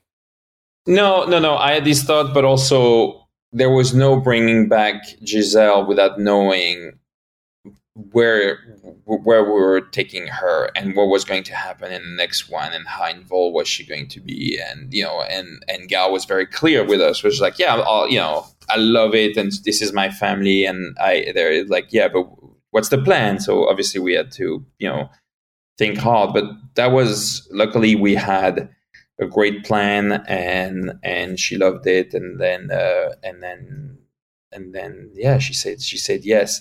The the not everyone is going to come back though. So, so um, at one point, uh, this this model is uh, is not going to be able to uh, continue, and um, and that point is very soon. I mean, we only have one more, right? So there's only so many opportunities, too, to try to bring people back. Yeah, yeah. Um, I, I guess in that same vein, so we, well, two things. First, with Giselle, there is a moment earlier in the film, like in that very first barbecue scene where like Han is sort of trying to say something, talk like, it, are, were you trying to set like plant seeds for how much he may know that he's not telling people? Like, now by the end of the movie, we know Giselle's coming, but we don't know if Han knows about that. So are you already like planting seeds with that in this film too, even if we don't know how they pay off? I can't tell you. What would I tell you? What would I tell you? I want you to experience the Derek elbow yeah, yeah. in the next one. Like if I tell you now, you'll be like, yeah, he told us. Right, right. You're gonna get that. You know, you're gonna get that. You're gonna get the screams. So I was like, shh, I'm not watching a movie. Yeah. With a lot of movie critics. um well okay then we do know a character that it seems like it really was his big final moment, as we know uh that Jacob comes back and then makes this huge sacrifice uh to help Dom and to save little B. um how how did that decision come about? Why is he sort of the first to go? What made that feel right when you were like with developing the script and editing it and then of course having to shoot all of that? um For me, it was the full arc. It, it started with a conversation I had with John, where I I told him how excited I was to meet him, how excited I was about his character in the franchise, but also meeting him and realizing he's the kindest man that ever lived, and just just an all around ray of sunshine. Like he's just, it makes people happy. I was like, let's not let's have this. What if, what if we sort of like really leaned into this relationship with little B and this like uncle who never f- like experienced love or, or, or hasn't experienced love in a long time, and then that comes through, you know, via, via his um, his nephew, and just like the the awkwardness that turns into love and everything, and just that moment where he feels he, he really, you know, accepts The, the the responsibility of being a part of, you know, an uncle, part of this family, and the love is felt for little B, and little B being in danger, and realizing that the only way Dom can get to little B is if, you know, he sacrifices himself. John loved this idea, but loved it. It was a, I was terrified, you know, so there, like I was terrified. I was just waiting for that moment where, you know, he was going to literally give me a John Cena move. And, you know, and it was like literally that day that I pitched him that, when he was like in the midst of the fight, like full, like full of adrenaline, like fifty people shooting people and everything. He was like, he had three guns in his hands. And I was like, okay, John, uh, shoot scene. Uh, and then pause. He looks at me and he goes, you know, with the, his John Cena movie star smile, like, I love it. I, I, I trust that this is going to be an incredible moment, and you know, it truly is, because he gave me everything, and and just we we and then yeah, we we we shot it, but we were like, yeah, we we it was very emotional that day, because he was like, you know, saying goodbye to a character that a, a short run in the franchise, but such an impactful run. And and John, yeah, yeah, I'm sure you met him. He's just like a soulful person, and and yeah, just I was, you know, we had to, we this time we had to like it felt it did feel right. It felt right. It was not in the original script, but it felt right in, at you know at, at that moment. Mm-hmm. And it, it does really give like a full circle moment for him. Yeah. I, I even I thought about it when there you talk about like not experiencing love. He does have the moment where he hug, where Lil B hugs him, and he you could see exactly. like that dawning on his that face. That moment again that, that was not scripted, and we're at this moment where they had this fun thing and they opened this thing, and I was like, let's give it one moment. Like he had this moment where like he's, he feels he's like, you know, I I built this cave by myself. I don't experience love and everything, and then. And then Lil B feels alone, and he walks up to him and just have this hug and have this kid say, I love you. I love you, Uncle Jacob. It's just it's like, and just John's reaction, which mm-hmm. is like a genuine reaction. Like, you know, I was like, you, you know, like, most of acting is reacting. So I, mm-hmm. I throw a lot of stuff at people, like say this to him, say that to that, you know, and, I, and that was not planned. And it's just like, whoa, he it took him by surprise. Also, Leo, uh, our young actor playing Lil B, is so good and so genuine. I really loved him. Just to have this little kid hug you. And John felt you know, and he was in Jacob mode. So he was like, whoa, uh, yeah. hug from a kid. Uh, I don't know how I'm feeling. And then, you know, I love you. And he just like goes and relaxes. And you see him like, oh, I felt that was like, that was fifty percent Jacob, fifty percent John Cena. It's beautiful. It works really well. Yeah. It, I mean, the, it's so touching. And then, but my favorite moment of probably that whole sequence is then when, when Dante's reaction to, to Uncle Muscle uh, dying, first making the, the joke and then make, I'm, I mean, but like heartbreaking. Yeah. Truly heartbreaking. Yeah. Uh, yeah. Just, yeah. yeah it says, uh, yeah. Uh, uh, that's, that's a tough moment. Uh, we hesitated in moving this back and uh, move this out of the moment just to, just to feel the moment. But I needed to undercut that. Like, um, Dante is this, th- you want to hate him, but you want to hate him also through comedy, through moments of like, you like, you go like, oh, it's cringy, but it's like, you know, it's like, oh, it's like you love to hate him. And, and that was our moment to bring back into the action because you'll go straight back into the action, you know? So yeah, I mean, it's a, uh, you know, these are, these are, these are tough. Sort of like when you direct these movies, you have to do like really like hairpin turns tone wise, like really quickly, and they're they're very they're, they're tough too. But you you you can only accomplish them if with this amazing cast. It's not it's not about the words, it's not about the camera moves. It's really about the acting, and the, and they really give me everything. I mean, you you might have cut this cast in half if we're to believe that that plane crash that we get. uh, I kind of just want to, you know, I'm sure you're not going to give us much. You want us to be surprised, but. I mean, is it your hope that we assume, you know, Ramsey, Roman, Tej, and Han are all gone? I mean, that, that'd be a tough secret to keep for the next two years, like hiding Tyrese and Ludacris every time they try to go to set. So kind of what did you want people to walk away from uh, with, with that crash and kind of their expectations? Yeah, I mean, that, that, the plane went down. You saw it. The plane, the plane went down. It's, you, you, it's, it's, the camera doesn't cut. You know, you stay on that plane and it goes down. And you, say, you see it going down, you know. And it blows up. So yeah. All right. Sorry, Tyrese and Ludacris, you're you're out of the job. uh, look look for the next franchise. Yeah. Maybe we'll get we'll probably get that Tej and Roman uh, prequel. Maybe now that'll that'll be uh, oh, yeah. that'll be what they can do.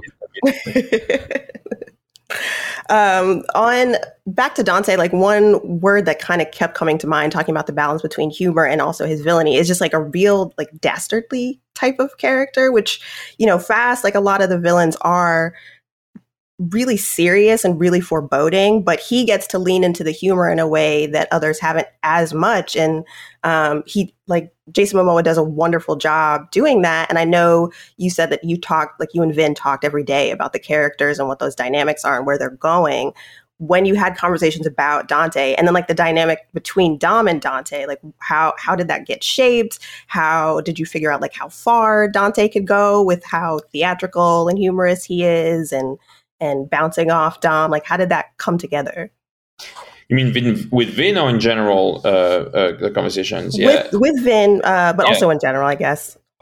I, I mean, with Vin, Vin is, is Vin will,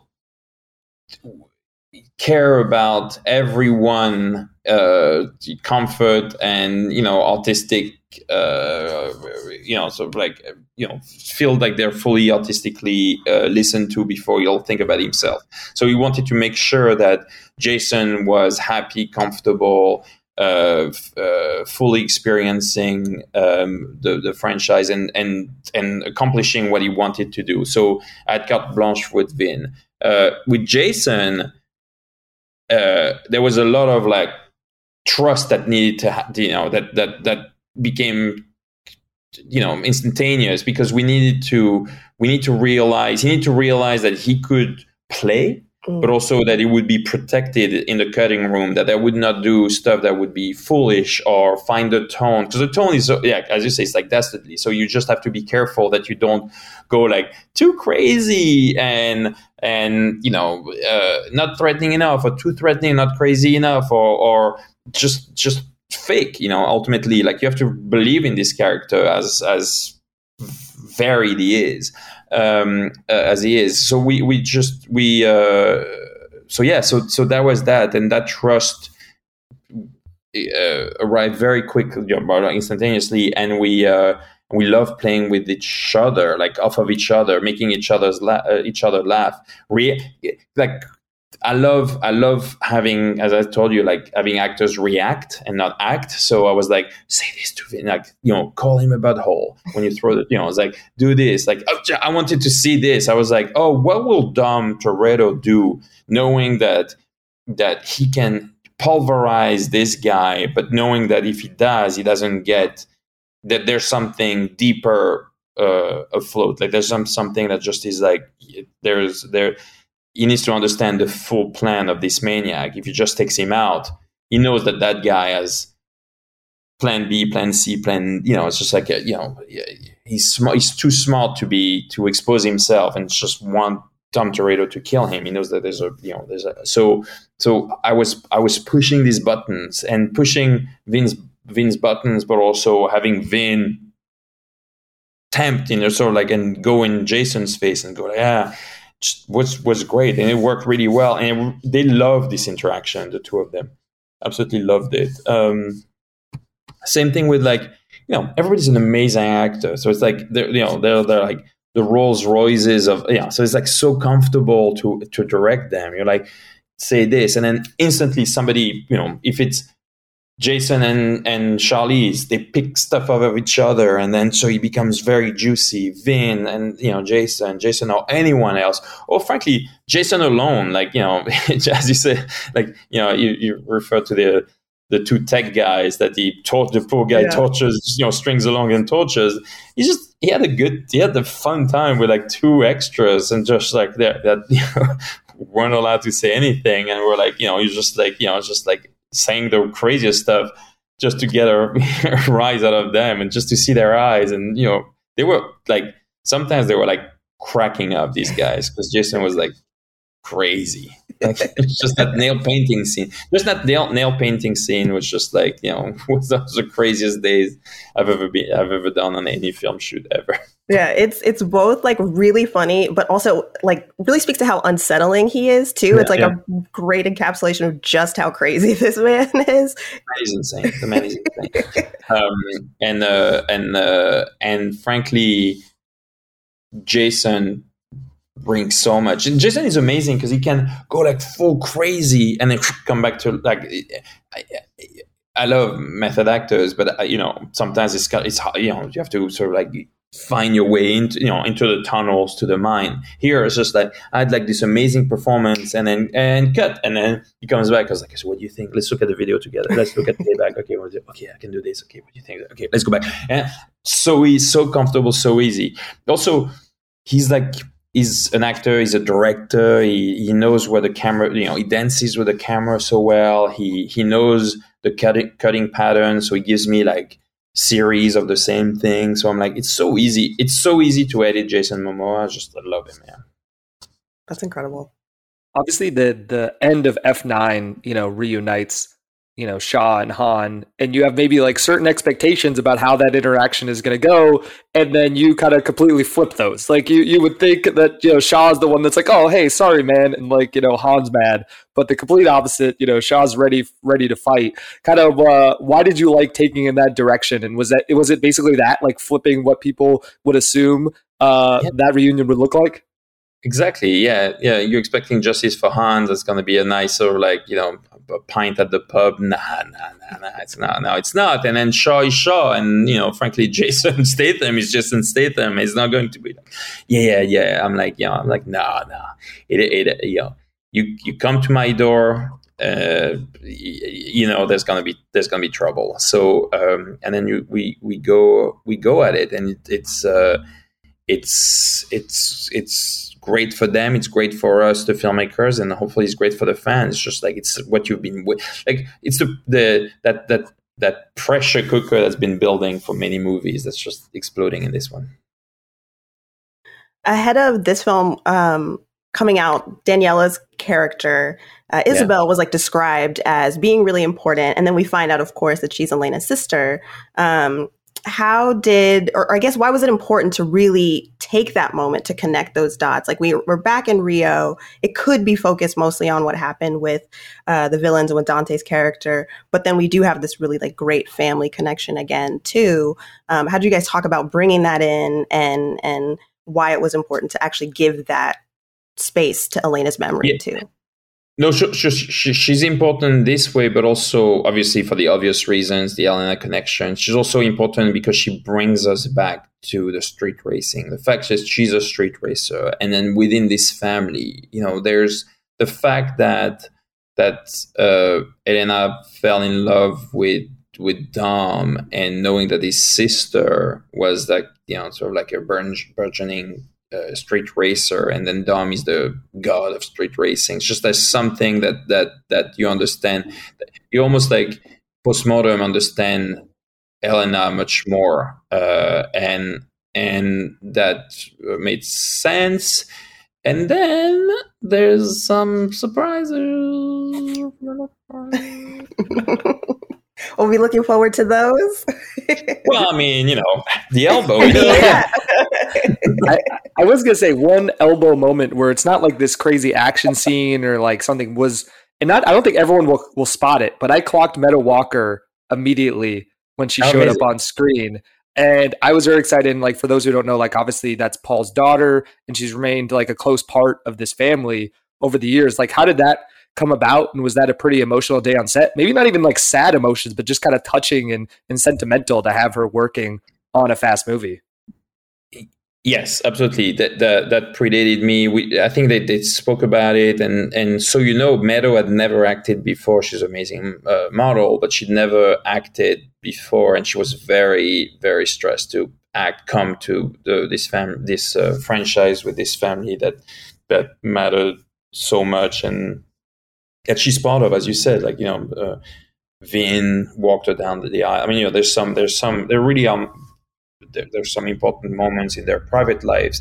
So to be able to bring her into this franchise, and then, and then also like watch her become an actress take after take. Like she really, at first she was like really stressed, and, and also, me, I'm terrible. I'm like giving her the worst, like handling te- props, really hard props, like mini, mini bottles and a key, and pushing a like a cart, like like experienced actors, and doing the same thing over and over again. I was like terrified. And then our E D, uh, Vincent, was smart. He was like, "Oh, let's let's let's sort of like tie, uh, glue them together so they stay together." So I was like, "Oh yeah, great, great idea." Actually, that was our camera operator. Anyway, we we just realized, and we just like we helped each other, and that was great. And And at the end, she was like really, she, like you felt the sense of relief. And there was like, you know, it's very, I never, I was never lucky enough to meet Paul. But since I've been on this movie, there, there, there are signs of Paul Walker everywhere. You see, and, and, and we, we actually refer to him directly or in very much indirectly Uh, many, many times in the movie. Uh, uh, uh, there's a very emotional scene where, you know, Daniela and, and Vin are talking, and and it's it's Dom talking about Tom. It's Von, Dom and uh, and Isabel talking about something, and it's Vin and Daniela talking about something else. So you can read this scene, in, uh, you know, on the dual level, and that's really a beautiful scene. And we, you know, and Vin allowed me to capture this emotion that is, you know, held back. And then, like yesterday, I was in our, you know, Dennis McCarthy, our car uh, uh, person, uh, his shop, and then I walk around, and here's the white Supra, Supra you know, that's right here, looking, you know, what, yeah, you know, like you, it's it's ever like like Paul is looking at us, like really, you feel his presence on set, like you really you feel it, and um, and in the cutting room, like you know. going through the, that footage and going through dailies and, and getting to see, you, so obviously you see Brian between, you know, action and cut, but you also see Paul before where they start rolling, before the slate, and after they call cut.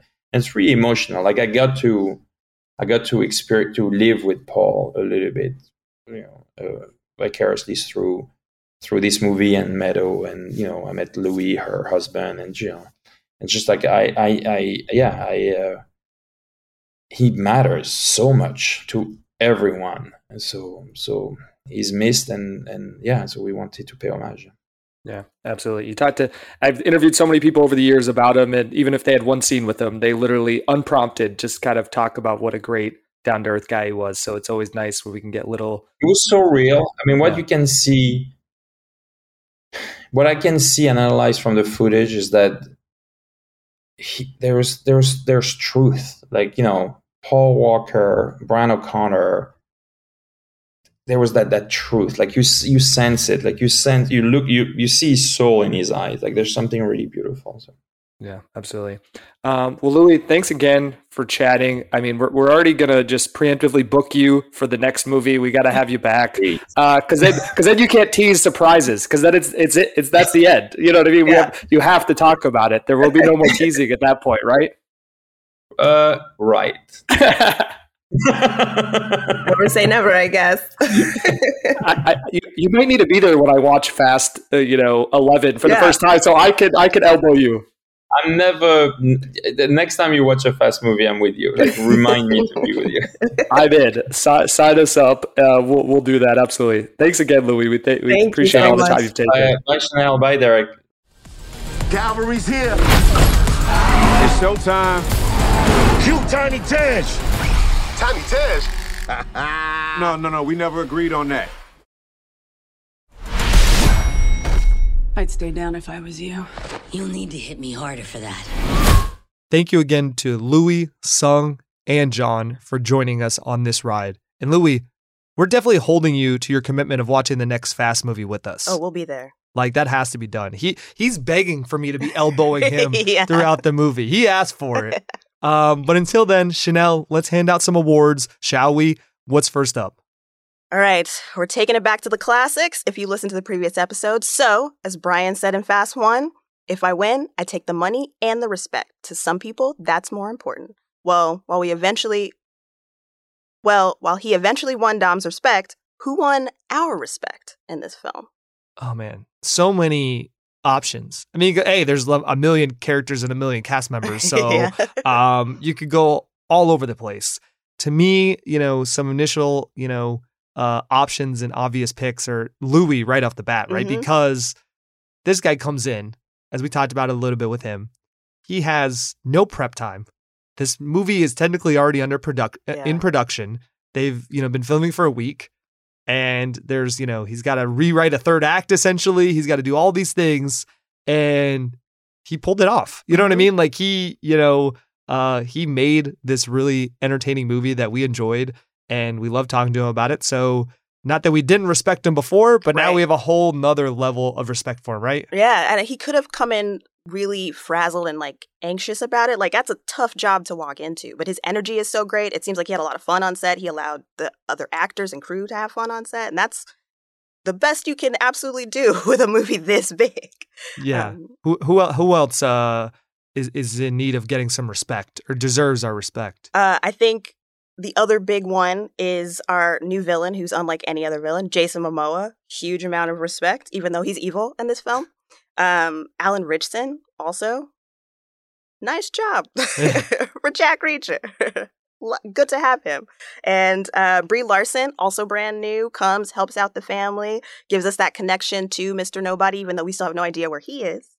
Yeah, I um, I'm think Brie, like, and I, I've ranted in person to multiple people about this because I feel like when Brie Larson was announced to be in the Fast X cast, they were like, really, Brie Larson? Like, you right. know, you're an Oscar winner. You're this, you're that. You know, why aren't you off leading your own thing or doing some, you know, A twenty-four drama or whatever? I'm like, Brie Larson clearly loves these movies. Mm-hmm. She sees an opportunity to work with Vin Diesel, work with Jason Momoa, you know, maybe hopefully work with Kurt Russell yeah. in the near future. Please. Like, yes, do that. Why would you not? And A, how much time did this take for her to film? You know what I mean? Like, exactly. It's not that big a commitment when there's so many other cast members. So a lot of respect uh, to Brie Larson. You mentioned Jack Reacher, a k a. Alan Richson.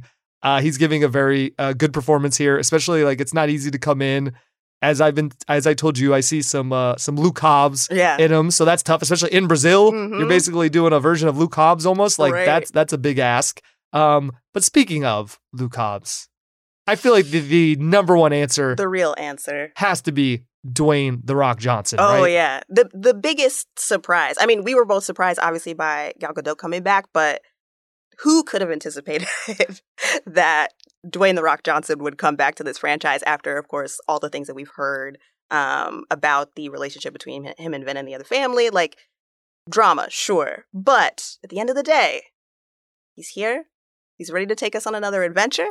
and I'm excited about it. And this is a guy, he literally, as the last time I believe he was asked if he would come back, which Vin publicly asked him to do, he, he said no chance. Yeah. He said no chance. um, and it wasn't like he left it at that. He he said a lot more than that. So you had to assume, okay, he just is, is not going to do it. Mm-hmm. He's not going to do it. And I, so much so where I... You know, I was figuring out, what do I want to write about with Fast coming up? You know me, I'm like, oh, Fast is on the calendar yeah. a year out. I'm looking to what I want, what coming up with ideas. And one of the ideas um, that was greenlit and that people were into was me, essentially, the headline was, Dwayne, it's time to come home. Like that yeah. was, and it was going to be a whole thing, me basically begging yeah, D- Dwayne to come back to Fast, because that Hobbs and Dom dynamic is just so electric. Mm-hmm. And I feel like we've missed that in the last couple of movies. We still love the last couple of movies, but like that, uh, there was just a, a, a sizzling chemistry and like an energy anytime those two were on screen together. Yeah. And I feel like knowing that this movie was going to reference Fast Five, that showdown between them is so iconic at this point that it's like kind of a bummer if you think, oh, we're going to have all these callbacks and then never see him.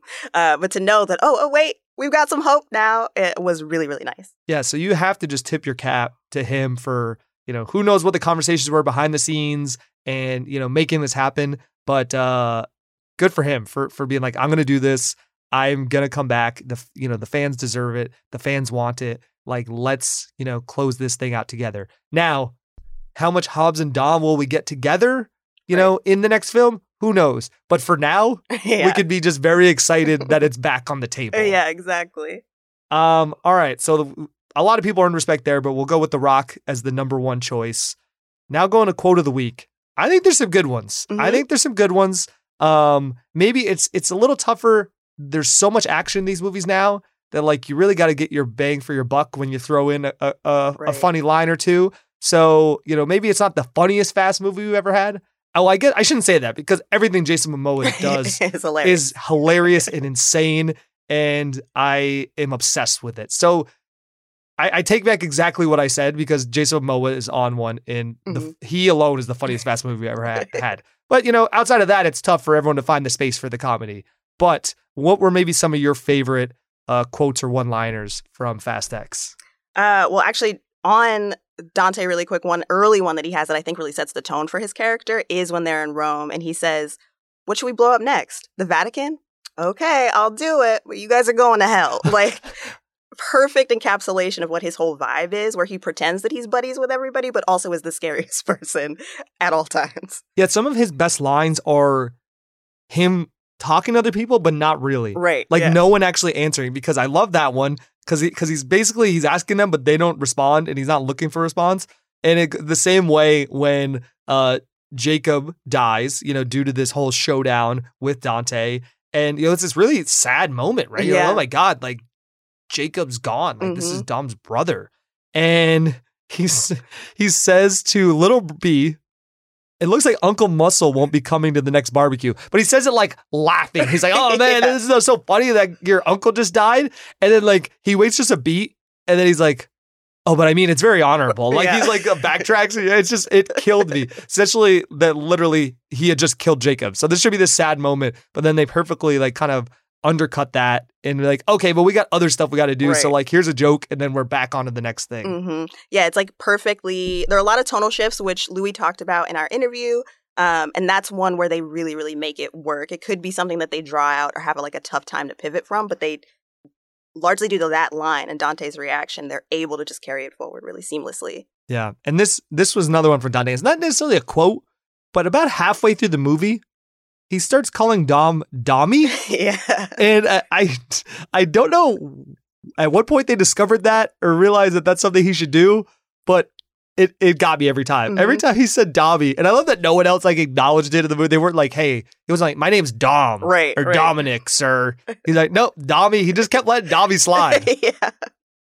Yeah, that was a beautiful one. He tries to get away with so much. Not in in that same vein, I like every time that Dante actively acknowledges like how crazy or good someone is, which no other villain ever does. Like, even the family, there's like that one moment in F nine where uh, Roman is like, how do we keep doing all this? But nobody else. And he's just like, wow, you're so good. That was the uh, the part in Rome where Letty takes the motorcycle and jumps over the clothesline, where he's just like, bravo.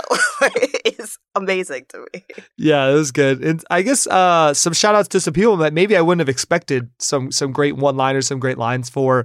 Um, Scott Eastwood's back as Little Nobody. Yeah. And we have the fun little joke at the top of the, you know, the opening barbecue where they set up uh, Han with a dating profile, and it instantly blowing up. He's getting all these, you know, uh, hits and matches. And then when uh, when Little Nobody and Dom and Letty are having a tough time getting in, in touch with the rest of the team in Rome, he's, he's, he says, I I even tried swiping right on Han, Han's dating app, which I got yeah. a, a great kick out of. But maybe my favorite one, and, you know, we've mentioned Alan Richson a few times, who debuts as Ames, who's the new head of the agency. Mm-hmm. And he his first scene is also Brie Larson's first scene playing Tess, and they're kind of giving an overview. It's almost like a recap if you haven't seen these movies, yeah. essentially, right? And he's, you know, being like, oh, this is what they've done, the damage they left behind, the cops they've corrupted, blah, blah, blah. And he says, everyone becomes family. It's like a cult with cars. yeah. And like that, it's on paper, that's not, it's like not the the most inventive or craziest line, but like, the way he delivers it, mm-hmm. and then just the the part of how true it is, really, yeah, yeah. is just like perfectly meta. And I know when we went and watched it, like everyone cracked up yeah. at, at that one. And we saw that with journalists who try not to laugh at anything, um, but everybody reacted both times. So yeah, that's great. So that might be my my uh, my pick. What, is there one that you're leaning towards as the, as the best quote? I think it might be the the line about Uncle Muscle after the death, because it's so outrageous. It's like wild that he's like that joyful in front of a child who just like knows his uncle just died. um, but then to do it with such glee and humor, it's perfect in that moment. It makes the audience laugh too, even though we're also slightly devastated by what we just saw. Um, and so I think you can't really beat that. No, that I that was such an incredible moment. I I I lost it. Again, you should be like sad, but you're like, oh my god, that the, how did they just pull that off? That they yeah. that he could do that. Uh, and that that leads us right into the next category, because which Oscars should Fast X be nominated for? And, you know, we'll be the first ones to admit, with some of these movies, you're like, you know, maybe like, oh, I don't know, is this, we're like, we're kind of uh, bending the rules, or be like, oh, like, it's really stretching, yeah. you know, the idea of what would be nominated for an Oscar. Even though I still contend, like, when we did the first movie, mm-hmm. like, You could have you could have said that Vin should have been nominated for Best Actor. I was yeah. just talking to someone about this recently too, because Denzel wins that year for Training Day, which right. obviously Denzel's incredible. But like, is Training Day that much different a movie than The Fast and the Furious? And are those performances that much different? I don't think so. No. So so I, I you know, this started from a place where we were yeah. honestly like, I think these movies should have had, you know, been in the Oscar debate. Yeah, I I, I feel like too, the franchise doesn't get as big as it is without people really latching on to Vin as Dom. And like that all happens, you know, even the way he's revealed in that first movie, it's like, oh, there's Dom, even though we haven't met this person yes. yet. Um, and that's kind of the impression that he leaves as a character throughout the rest of the franchise. And, you know, that's really important. And it doesn't work if he doesn't establish that really well in that first movie, um, which he does. He seems super cool. You want to know what he's going to do next. And then we followed him for twenty years. And then, uh, you know, we could say, uh, I mean, See You Again was from Furious seven, was just robbed. That's that's yeah. criminal that that didn't win an Oscar. Mm-hmm. Um, but now we're at a point here with Fast X that, to me, it's never going to happen. Jason Momoa for Best Supporting oh, Actor. It should happen. It won't, but it absolutely should. Like, come on. Come on. I know supporting actor is usually a pretty stacked category just because of the, you know, uh, there's a lot of big names usually in it, or you'll have like a breakout of someone that we've never seen before that people get excited about. But Momoa, and I don't have like, I'm a Game of Thrones viewer, so I liked, you know, obviously, you know, it's like, oh, hey, cool, he was Khal Drogo on Game right. of Thrones, but like, we were like in love with that character. It's only one season too, yeah.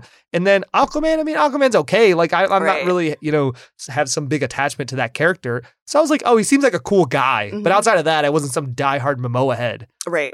But now? Yeah, this is incredible. And like, I can't pretend that I've seen everything he's ever done, but I feel like in general, like he gets to have some humor as Aquaman, some one-liners, but I have never seen him get to do a role like this where he just gets to be as broad as he wants to be.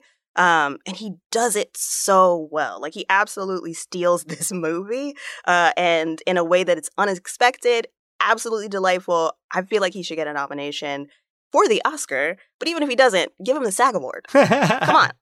Yeah, actors should respect at least what he does.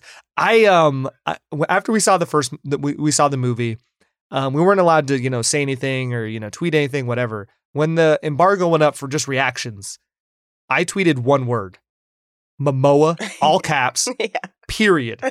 And also, that's that's what every text I sent about Fast X was. Yeah. So much so, my phone, if I try to type text Momoa, it auto caps. It auto caps. I cannot send a lowercase Momoa text anymore. And I love that. You know, they do those. Uh, you know, they'll do a lot of sites. You know, will do. Oh, first reactions to Fast X, praise, blah blah blah yeah. blah. I just happen to be like, oh, what are people thinking? And I saw one, you know, headline, I forget what the outlet was, and they're like, oh, crit- you know, people are praising Jason Momoa's performance. I click in, I'm scanning through.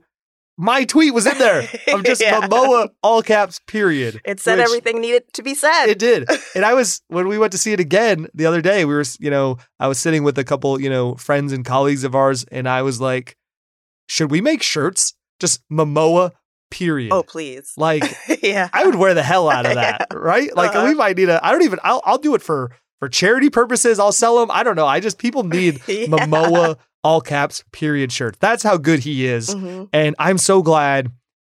I mean, it's obviously he's going to be in the next movie. Yeah. Like he, you know, he has to be. We didn't leave on some like, oh, is he dead? Or is he going to be part of the family, you know, type right. thing like we did with, you know, Jacob in the last movie. It's like, no, he's the big bad to close out this franchise. And then now, you know, imagine, man, him and Vin were good opposite each other. Imagine what if The Rock comes back mm-hmm. and The Rock's locked in and taps into what he did with Hobbs in the early days. Yeah. Imagine those oh, scenes yeah. like, man, especially I need The Rock to come back just drenched in sweat. yeah, he needs exactly. to dump buckets of water on himself, get him back in that Fast Five mindset. And like, man, the Momoa and Rock showdown. Oh, it would be so good, especially because like the humor, the one-liners that they have are very different, but so incisive. Two, watching them spar physically and also verbally, incredible. Yes, I, oh my God. So the F Y C for Jason Momoa, Fast X, starts here and it ends when he's up on that stage in March twenty twenty-four, yeah. accepting that trophy. And it'll be worth it. We don't even want pay. We're just, just, just to, to see that become a reality is all right. we need. Please. We deserve it. There's no, there's, I don't know how you segue out of, I could talk about Momoa as Dante for this whole episode, maybe a whole, maybe that's the series we start with Sung Kang. Yeah, just talking about Jason Momoa. yeah. uh, just like Sung, eh, what? Any new Momoa thoughts this right. week? Um, but we should move on. The next category are We Hungry Moment of the Week, which I, w- I should say I'm disappointed we didn't get a We Hungry. No, out of out of Roman, out of anybody. Uh, I mean, obviously, you know, and these uh, nominees will will I think are both Han related. Yeah. Um. You know, so we always have him to rely on with our snacks. But no, We Hungry call- callback. A little bit of a disappointment, right? Mm-hmm. I think the closest that you get, and it's not verbal at all, is just that moment at the top where uh, Roman starts to eat before Grace is finished, and then they sort of like slap his hand about that. That's all you get. Like, you don't even get a lot of eating moments from the character who that line is from. Uh, but but the the moments with Han are good. They're they're two really nice ones. Yeah. Well, we get. Um, Hit, the snacks obviously had to be a big part of the, the yeah. Han and Shaw, you know, fight, mm-hmm. you know, reunion. Um, I feel Han didn't want to, it's funny, Han didn't want to fight over Shaw trying to kill him. Right. But the snacks, that's yeah. what got him. you, you, ruined you, the snacks. You ruined my snacks. All right, now we're brawling. yeah. So there's that. And then Han, you know, have we, you know, Han eating Pete Davidson of all people's yeah. fun special muffins. I, you know, uh, I'm still... unclear why Pete Davidson was in this movie, but so random.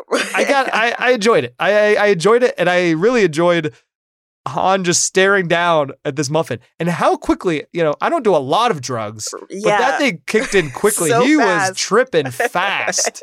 He but he wasn't furious. He was, but yeah. it did trip. He did trip very fast. He had only eaten literally the top piece, and then suddenly he was hallucinating. And then he was all good though. Like right. I don't think it was that far a walk over to Shaw's hideout. Right. So like he was all set for this reunion, um, and uh, wasn't wasn't feeling the ramifications of that fun yeah. muffin anymore. When, I guess because he stopped eating it as soon as he felt it. But yeah, it was very quick. And that's also I think the only moment we see Roman turn down food, because he even tells like Han like makes the gesture like.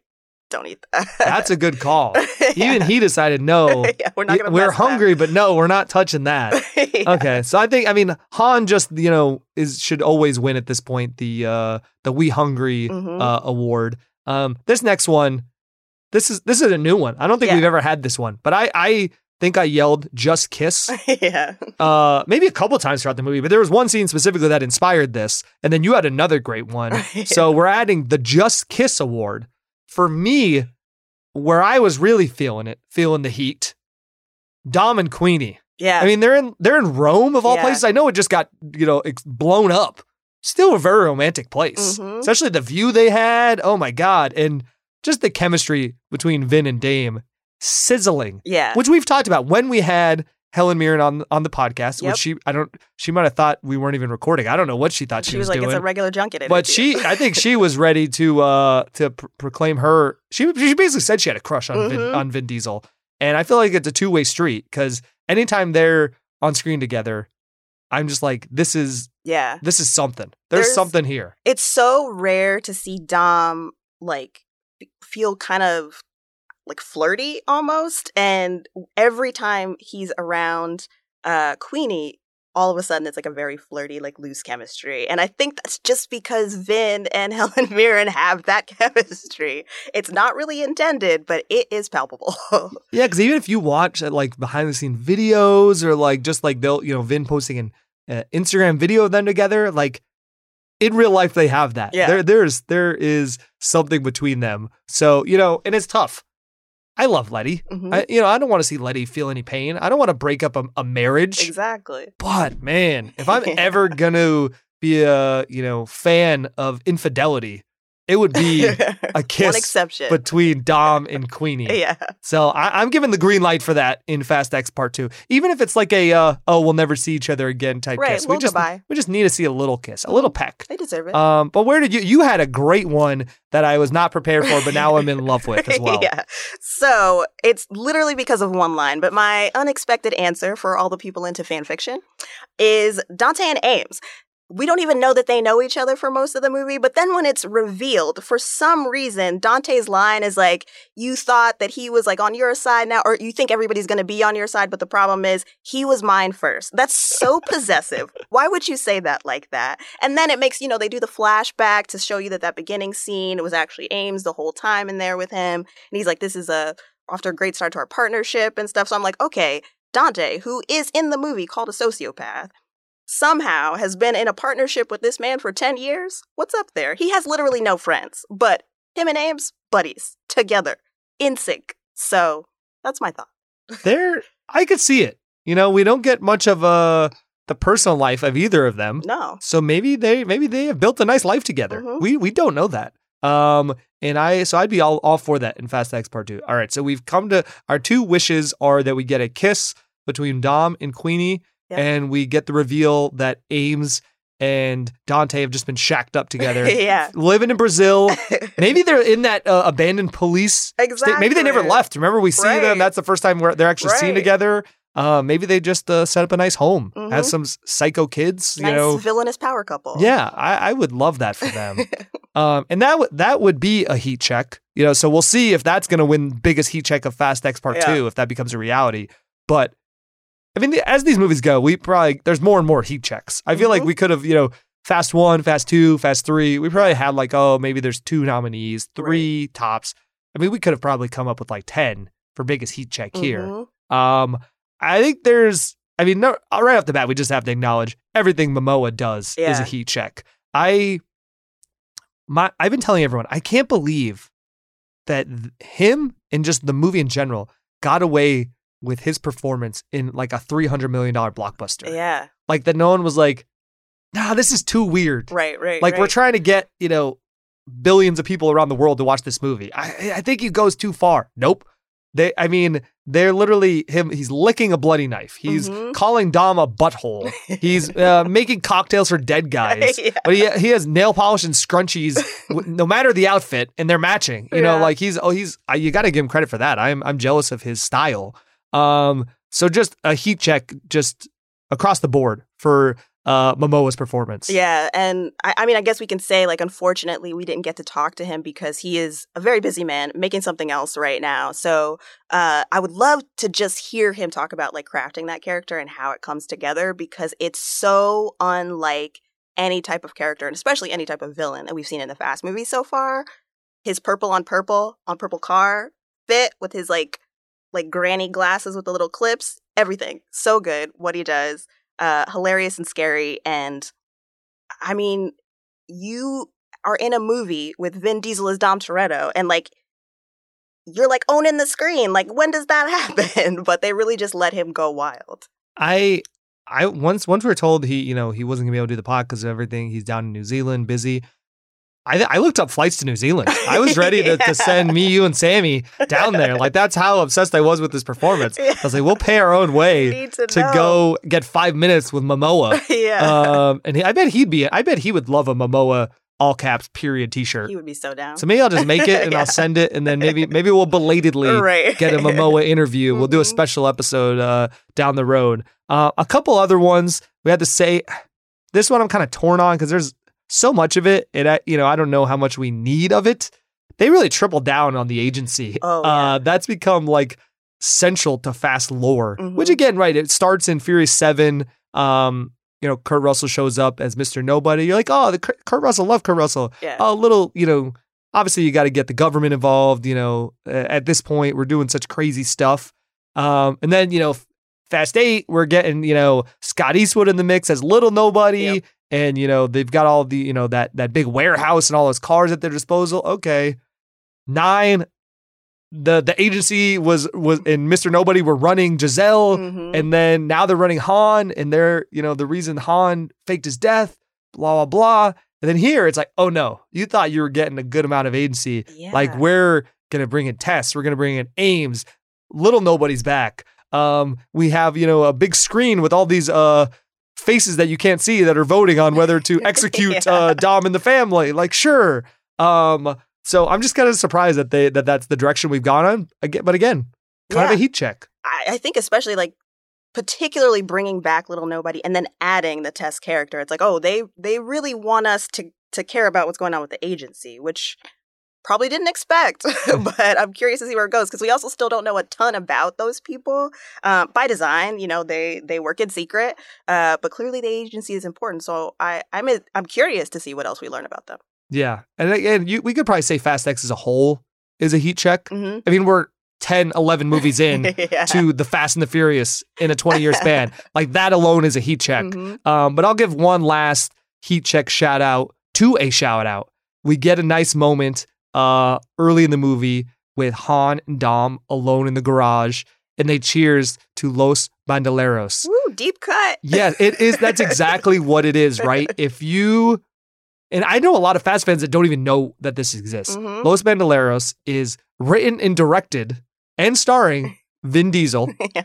It was made as a prequel to Fast Four, essentially to, you know, what what's Dom been up to? Why is he down in the D R? You know, uh, hijacking, you know, gasoline trucks right. with Han. Um, so Sung Kang appears as Han in Los Bandoleros. I think it's like a twenty minute mm-hmm. uh, short film. You can go watch it on YouTube.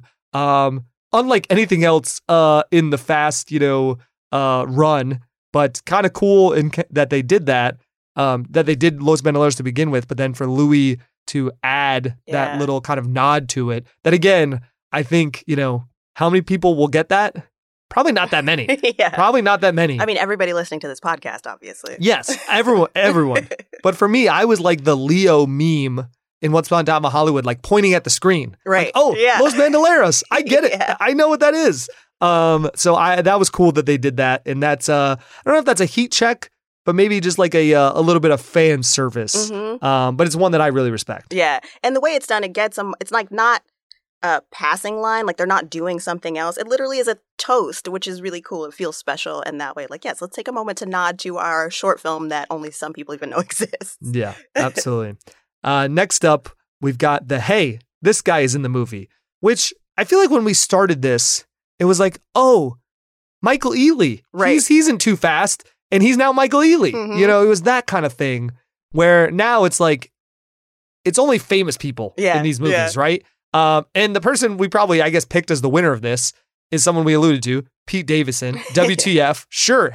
Like, I, I kind of looked at the screen. I was like, hey, it's Pete Davidson. So I guess that it kind of qualifies. Right, right. Um, I would say I miss the days when you would get great character actors mm-hmm. in these movies. The people that I always think about are uh, Cole Hauser in Too Fast. Yeah. Shea Wiggum, who first comes in Fast Four. I think he's been in like three or four of the movies yeah. now. Um, comes back and gets punched in the nose essentially every time.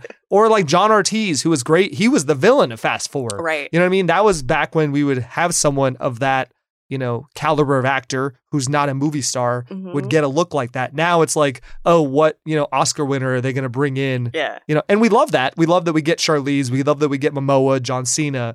Um, but I don't know. I wish there was still a lane for uh, some of these character actors to, to be in the movie. Yeah. I mean, we won't know, I guess, if some of the bit part players end up being bigger in the future until it happens. But even the smaller part players are all like, folded into the lore a lot more too, so uh, we they probably will appear in future films. Like obviously that'll be not the case when the films end, but we meet characters and it's like, oh no, we know because they're constantly tying these threads together, they'll come back. So there are very few surprises where it's like, oh, this one random person who had a great like standout scene or whatever, uh, and now they're huge. We don't get that anymore, but. Um, I, I I feel like too what I also missed because we were talking about Fast Five. Um, you're talking about the character actors, and I'm just thinking about people who have been in the franchise in some way, but smaller, or is like the rest of the Fast Five crew. Like you don't see uh, Santo and Leo. What do we think? What's, what's going on there? I'm always yeah. like, even when we do, they they'll pop up in like what Fast Eight for like right. a cameo, very yeah. briefly. And I'm not saying I want like a whole plot line mm-hmm. with Leo and Santo and spending like twenty minutes right. with them at a time. But where are they? Yeah, it, it's, yeah. it's kind of it's kind of weird. Um, and then the other one I, I missed, who is not a character we have actually seen at this point in his life, is being back in Rio, is where's Nico? Like, Vince's son. Where's he at? He's a little older than little B, uh, the same age about as Brian's kids, slightly older than them. Where's Nico? I, so when we were watching, I don't know if you had the same reaction or thought. So when Dom is leaving Isabel's house, in, you know, the barrio, or I forget, you know, the favelas, yeah. right? And he's walking out, and this is right before when Ames starts following him. Yeah. But before we see Ames following him, a woman in the background right. looks like walks by. She's like taking out her trash or something. And to me, I was like, oh, wait, that's Vince's wife or girlfriend or whatever from Fast Five, the mother mm-hmm. of Nico. I was like, oh, are we going to get... Maybe not a full on like, oh, you know, Dom goes over and like, yeah. hey, uh, if Vince is, you know, a widow, uh, how's right. Nico doing? But I thought maybe then right behind her would be a kid that would, you know, yeah. kind of just, a, again, just a, a little nod, a little, you know, oh, hey, he, he does have eyes on Nico. Yeah. But yeah. no, he just, uh, I think that was just a lady, you know, taking out the trash. yeah. And then Ames pots up and, and we're, we keep moving. So yeah, I, I was surprised that we didn't get a, uh, a kind of a, a tie back there, because again, it was a big thing with, with Vince dying in Fast Five and redeeming himself, and then, you know, naming Nico after Dominic mm-hmm. Toretto, and Dom saying he had his eyes on him. But actually, maybe I sh- now that I'm, you know, saying this, th- Dom did leave her a lot of money, so she probably wouldn't be yeah. still living in the favelas. Yeah. So that's, you know, if she was, she either was really into gambling and right. you know, lost all that money, or just is is bad with investing somewhere. Yeah, but like not even a mention. I think it. I noticed the same person. And I think because later in the movie, like a little, we find out that Isabel is Elena's sister, because there's that tie-in. I was like, we don't even get like a, like, we don't know where they are at. Not even a like, oh, they left a long time ago, or like whatever it is. It was just like a, I kind of missed him. yeah. So maybe what, uh, what A-lister can they bring in to Fast X Part Two to be Nico? Nico comes. Nico's oh revenge. Timothy Chalamet yeah. is playing a uh, half American, half Portuguese, right. uh, kid from the streets. Yeah. Get Chalamet in here. That's what we need. As little Nico. yeah. uh, we joke and we're laughing about it. And they'll do it. Could you see it? yeah. Could you see it? They'll Vin's like, I've always liked this this Chalamet kid. Oh yeah. Get him, get him on the horn. I got an idea. I was right. listening to Binge. Chanelle and Derek threw out Chalamet, and I haven't been able Let's to forget do it. it. Yeah. Um, that would that would qualify. I'm really. I feel. I we've been gone a while, but I feel like I'm really nailing my transitions. And you know, that would be a holy shit moment mm-hmm. of the week if Chalamet popped up yeah. as Little Nico. So we should get to the holy shit moment of the week uh, category, which I mean, there's two, right? There, yeah. there, I mean, it's two. There's two literal.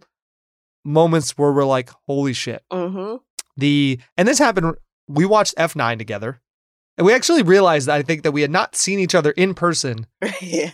since F nine, and we were reunited for Fast X. Right, right. So it's actually weird. Maybe we should. You know, I'm glad to be recording with you in person, but maybe we yeah. should have just kept the tradition and waited I another know. two years for the next movie. But again, glad to see you. Mm-hmm. Um, but when Han showed up at Shaw's door in the mid-credit scene of F nine, yeah. There was only, we were in on the Universal lot mm-hmm. in a theater with just me, you, and one other person. And we we both like stood up. We're like, holy shit. Yeah. Like, I can't believe we're getting this. Yeah. Justice for Han. Let's go. And not as big a theater this time when we saw it. More people in it. Right. And yet still, yeah. oh shit. I think I said, oh my God, actually. It was technically what I did. Yeah. Because when that submarine pops above the ice, it opens up. And you don't immediately see who it is, mm-hmm. but the minute it opened, I was like, it's got to be Giselle. It has to it's be. It's got to be Giselle. Who else would get an entrance like that? Yes. And so then I I was, this would have been the answer to me. But then again, we go back to see a movie, the, sec- the movie the second time. And I don't know about you. I feel oh, I do know about you because I may have spoiled it for you. That the news had broken post-premiere in Rome that The Rock was back yeah. as Hobbs. Yeah.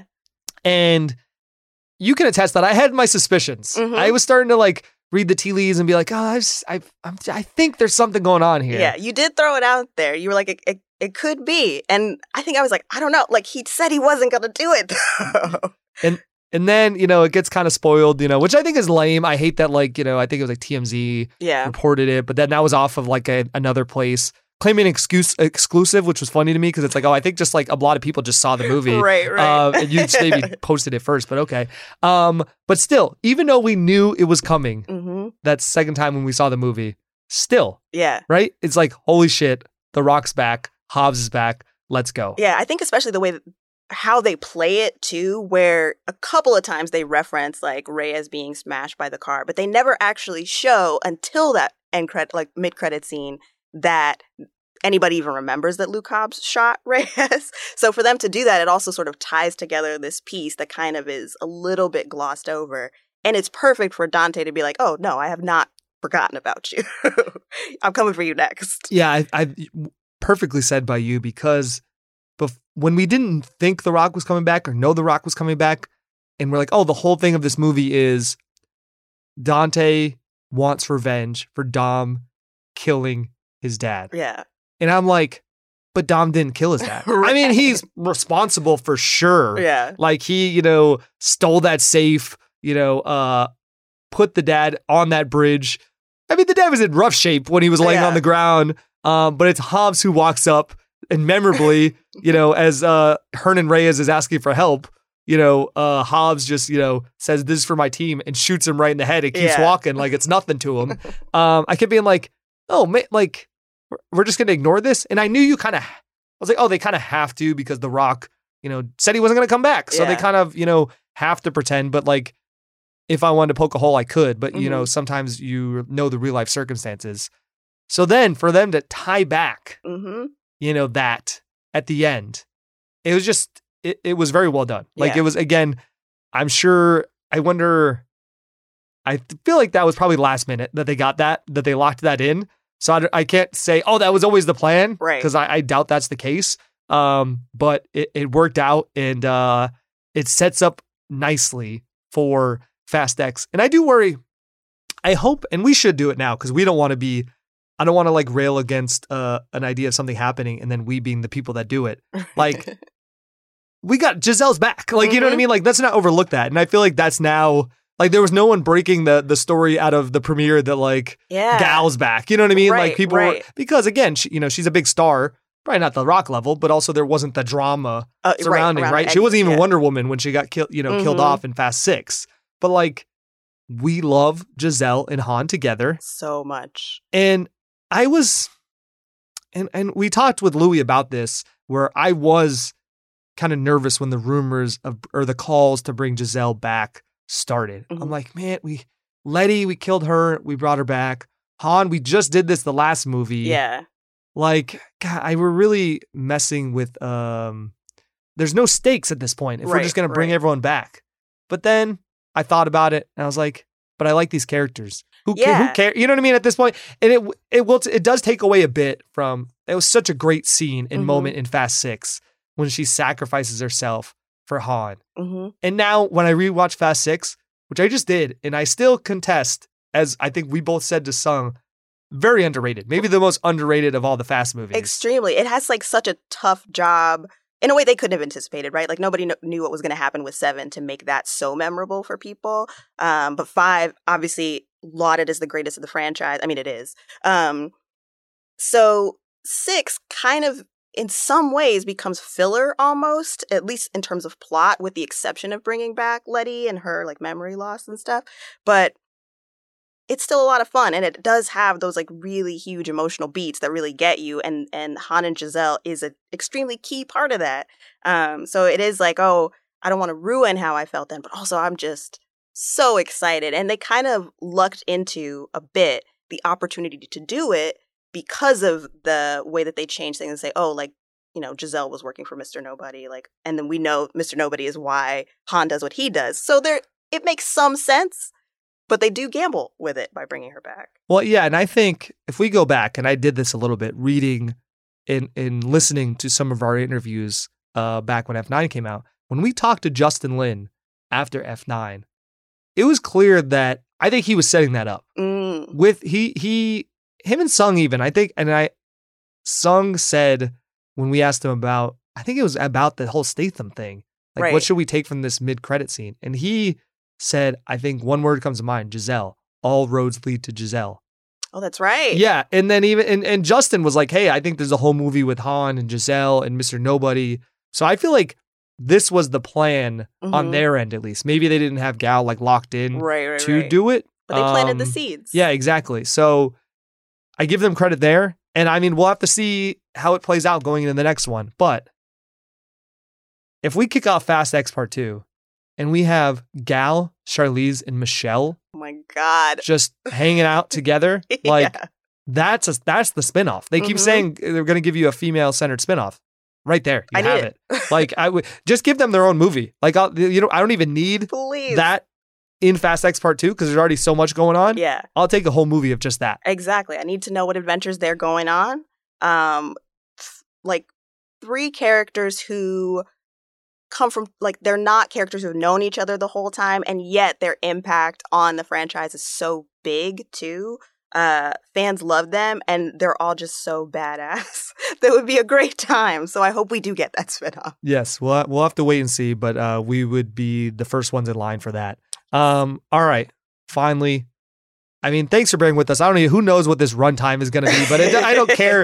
It, it, we, hopefully, I you know what? At this point, I hope we run longer than Fast X does, like that, because there's so much to talk about. And you know, I'm so excited for us to be back and, and talking about Fast and Furious. But the most important category, the biggest category, winning's winning, as we all know. So, who was the ultimate winner of Fast X? I feel like we have our answer. I mean, how much Momoa have we already talked? Yeah. And, and we don't need to, you know, he, we've given Momoa a lot of airtime. He's probably half of this episode right. and he wasn't even a guest. yeah. Um, so, I, I, you know, do you agree? We're going to go into some other people who definitely can be considered winners, but do you agree like Momoa definitely walks away as, as the big winner here? Easily. Easily. Like the most uh, exciting part of the movie in terms of like you, as soon as you come out of the theater, that's what you want to tell people about. His performance is so great. Um, I think he's a huge reason why why people will be excited to see the next film, to see what he does next. Um, so yeah, he he's the big winner. Yes, I think you know you got to give some other uh big guys some uh some some uh winnings too. Uh, I'm thinking Vin. Mm-hmm. I mean, he he got Dwayne back somehow. Yeah. You know, maybe he didn't yeah. actually do it, but he wanted Dwayne back. He got Dwayne they back, made it happen. And then Dwayne, he didn't have to do it. Mm-hmm. You know, um, he could have been like, no, I'm holding out. I'm doing Hobbs and Shaw two, and and that's it. Right. Um, and again, maybe maybe that ending is a setup for Hobbs and Shaw two. I don't think that's the case. Yeah. Um, but it, it's possible, I guess. But yeah, so um, they both are winners and uh, earned a little, earned some of our respect, like we said, for kind of mending whatever fences that they did, mm-hmm. and uh, and making this a reality. Um, but then I have, you know, there's someone that we haven't really mentioned, yeah. that I know you really wanted to give a honorable mention to as a as a winner. Yeah, the actor who plays Little B, um, Leo Abello Perry, who is the of the children who have we've seen glimpses of. He's the only one now who like gets to be in on the action. He's clearly having a great time in the movie. But also, like, they start the whole thing when they cut to present day with him taking driving lessons, and you know. Uh, Dom has those lines about, oh, that's what it's all about, passing it on to the next generation. And um, he has the one specific line where he says, oh, you will be better than me. So Leo Abello Perry is also like the perfect age for, over the next few years as they finish out the franchise, will be like, you know, teenager, young adult. He he could take it over potentially. And I think um, he started out really strong. I think he, you know, keeps up pace with all the adults in the film. And who knows, like maybe we see a lot more of him for years to come. Yeah, I think he he was so good that he have, might might have put off any, you know, thought of sh- of sh- maybe this was the Chalamet role. That, right, you know, right, right. When they when they do the spinoff of the kids, maybe mm-hmm. that's where uh, Chalamet would have slotted in. But no, Leo is that good that I think uh, Chalamet, yeah. maybe Chalamet's the villain. I don't know. right, I, I, clearly, right. I'm just trying to get Chalamet in the mix. Uh, I don't know why, but uh, Ch- Chalamet, there's something about him in Fast that I can't get out of my mind now. Uh, but no, that's a good one. Um, and lastly, I guess technically, the final category is what's the biggest question we have left? And my answer is, how the hell do we wait two years oh my for God. the next movie? How many cliffhangers do we need to figure? I, I, I, I thought about trying to do the math ahead of time, but I thought it'd be better if we try to figure out right now how many cliffhangers did they leave us on? So let's count this out. Uh, there's the, the plane crash. That's, that's one. That's one. And that's, and that's four lives at stake right there. yeah. Not even counting the poor pilots. Yeah. Uh, we still, we still don't know where Mister Nobody is, a smaller oh, one, but okay, bit of add a it. little bit of a cliffhanger. We got two. Um, we, even Dom and Little B, they're literally facing down uh, crumbling brick and stuff. Who knows? Yep. We assume they survive. They they need to be in the movies, but technically they're in peril at the moment. Number three. There um, you go. We don't know what's up with Queenie. She's threatened. Shaw leaves. We never actually hear anything else about where he's gone. So, little question there. Um, am I missing any? What else do we oh, got? You're de- I mean, you're definitely missing. I mean, Giselle. Oh, you know, yeah. Giselle, we don't know what's where that's going on going. there. Uh, uh, so that's five. The Rock. Yeah, what's what's what's going on what's there? Gonna happen there? So that's six. Um, I mean, Ames, I guess that's not really a cliffhanger. Like, they reveal and we kind of get the flashback, but we don't really know exactly yeah. there. Um, Tess, we we're thinking she survives, mm-hmm. but you know, I don't. You know, we don't. Yeah. Uh, we don't get a full report right. on her. Um, and then. Uh, Clearly, uh, what's going on with Bow Wow? That's my. That's the other one. yeah. Like what? Twinkie, Twinkie. right, we got at? you in F nine. Where are you at? They're still launching things into space. Like yeah, what's up? exactly. I did like. I will say, I did like in that Pete Davidson scene the callback to the space thing. Yeah, and then yeah. Pete Davidson's amazement at like, wait, you, you're an astronaut? Like yeah. that was pretty good. Yeah, that was that was that pretty was good. Nice. um so I, we have at least eight cliffhangers, I feel like, and we we probably missed oh, a couple. I guess one other small one, uh it's not dramatic in the movie, but we don't actually know what happens to Mia. Like, she leaves, we assume she's with Brian, but nobody ever mentions her again. I mean, and that's, you know, wrapping up, that is one thing it will be interesting to see in the next movie, how and if they address Brian and saying goodbye to that character. Mm-hmm. um it's it's they're in a tough spot where A, I mean, you definitely feel you you miss Paul in these movies and you miss the character of Brian. To me, he was the heart mm-hmm. of these movies. And they did such an incredible job, and they did the right thing with Furious seven, with keeping that character alive, yeah. letting him literally ride off into the sunset. But now they're in such a tricky spot where anytime it's like, oh, the family's under attack. It's like, okay, well, what's going on with Brian? Oh, he's good. Don't worry about it. You know yeah, what I mean? Like, yeah. I don't know what the right answer is there, mm-hmm. um, but it is tough, especially. And then you feel bad, you know, uh, Jordana Brewster as Mia can only be in the movie so much, you right. know. She got to be in it more in F nine, right? Because I think they could be like, oh, it's her brother. Mm-hmm. She has to be there. But she's like, oh, the kids are with Brian. Yeah. Like, we know Brian. Is Brian just going to chill? Right. You know what I mean? And be like, yeah, I'll be the babysitter. Yeah, I'll just be stay-at-home dad. It's fine. Again, it's one of those things where you know the real-life circumstances. But I, I am interested to see how they'll handle that if the next film is indeed the final one. Yeah. And and I don't even know how I want them to handle it, if we're being honest. I mean, that was such a incredible uh, tribute and send-off in Furious seven mm-hmm. that, you know... I kind of don't want them to mess with that at all. It, yeah, but at the same time, they do have to address it somehow. Like, if Dante's goal is to go after the entire family, as an audience, we're not going to believe he can't find Brian. Yeah. So I'm curious to see what they do. Yeah. And I will say, again, maybe uh, Little B would have been better off just hanging out with uh, Mia and Brian and their yeah, kids. You know geez. What I mean? Instead of this... cross-global trip, yeah. uh, going on an airplane, dropping out of that airplane, going in a cannon car. You know what I mean? Like, I think he might have been better off with me and yeah, Brian. Like, does he have school? Oh, my God.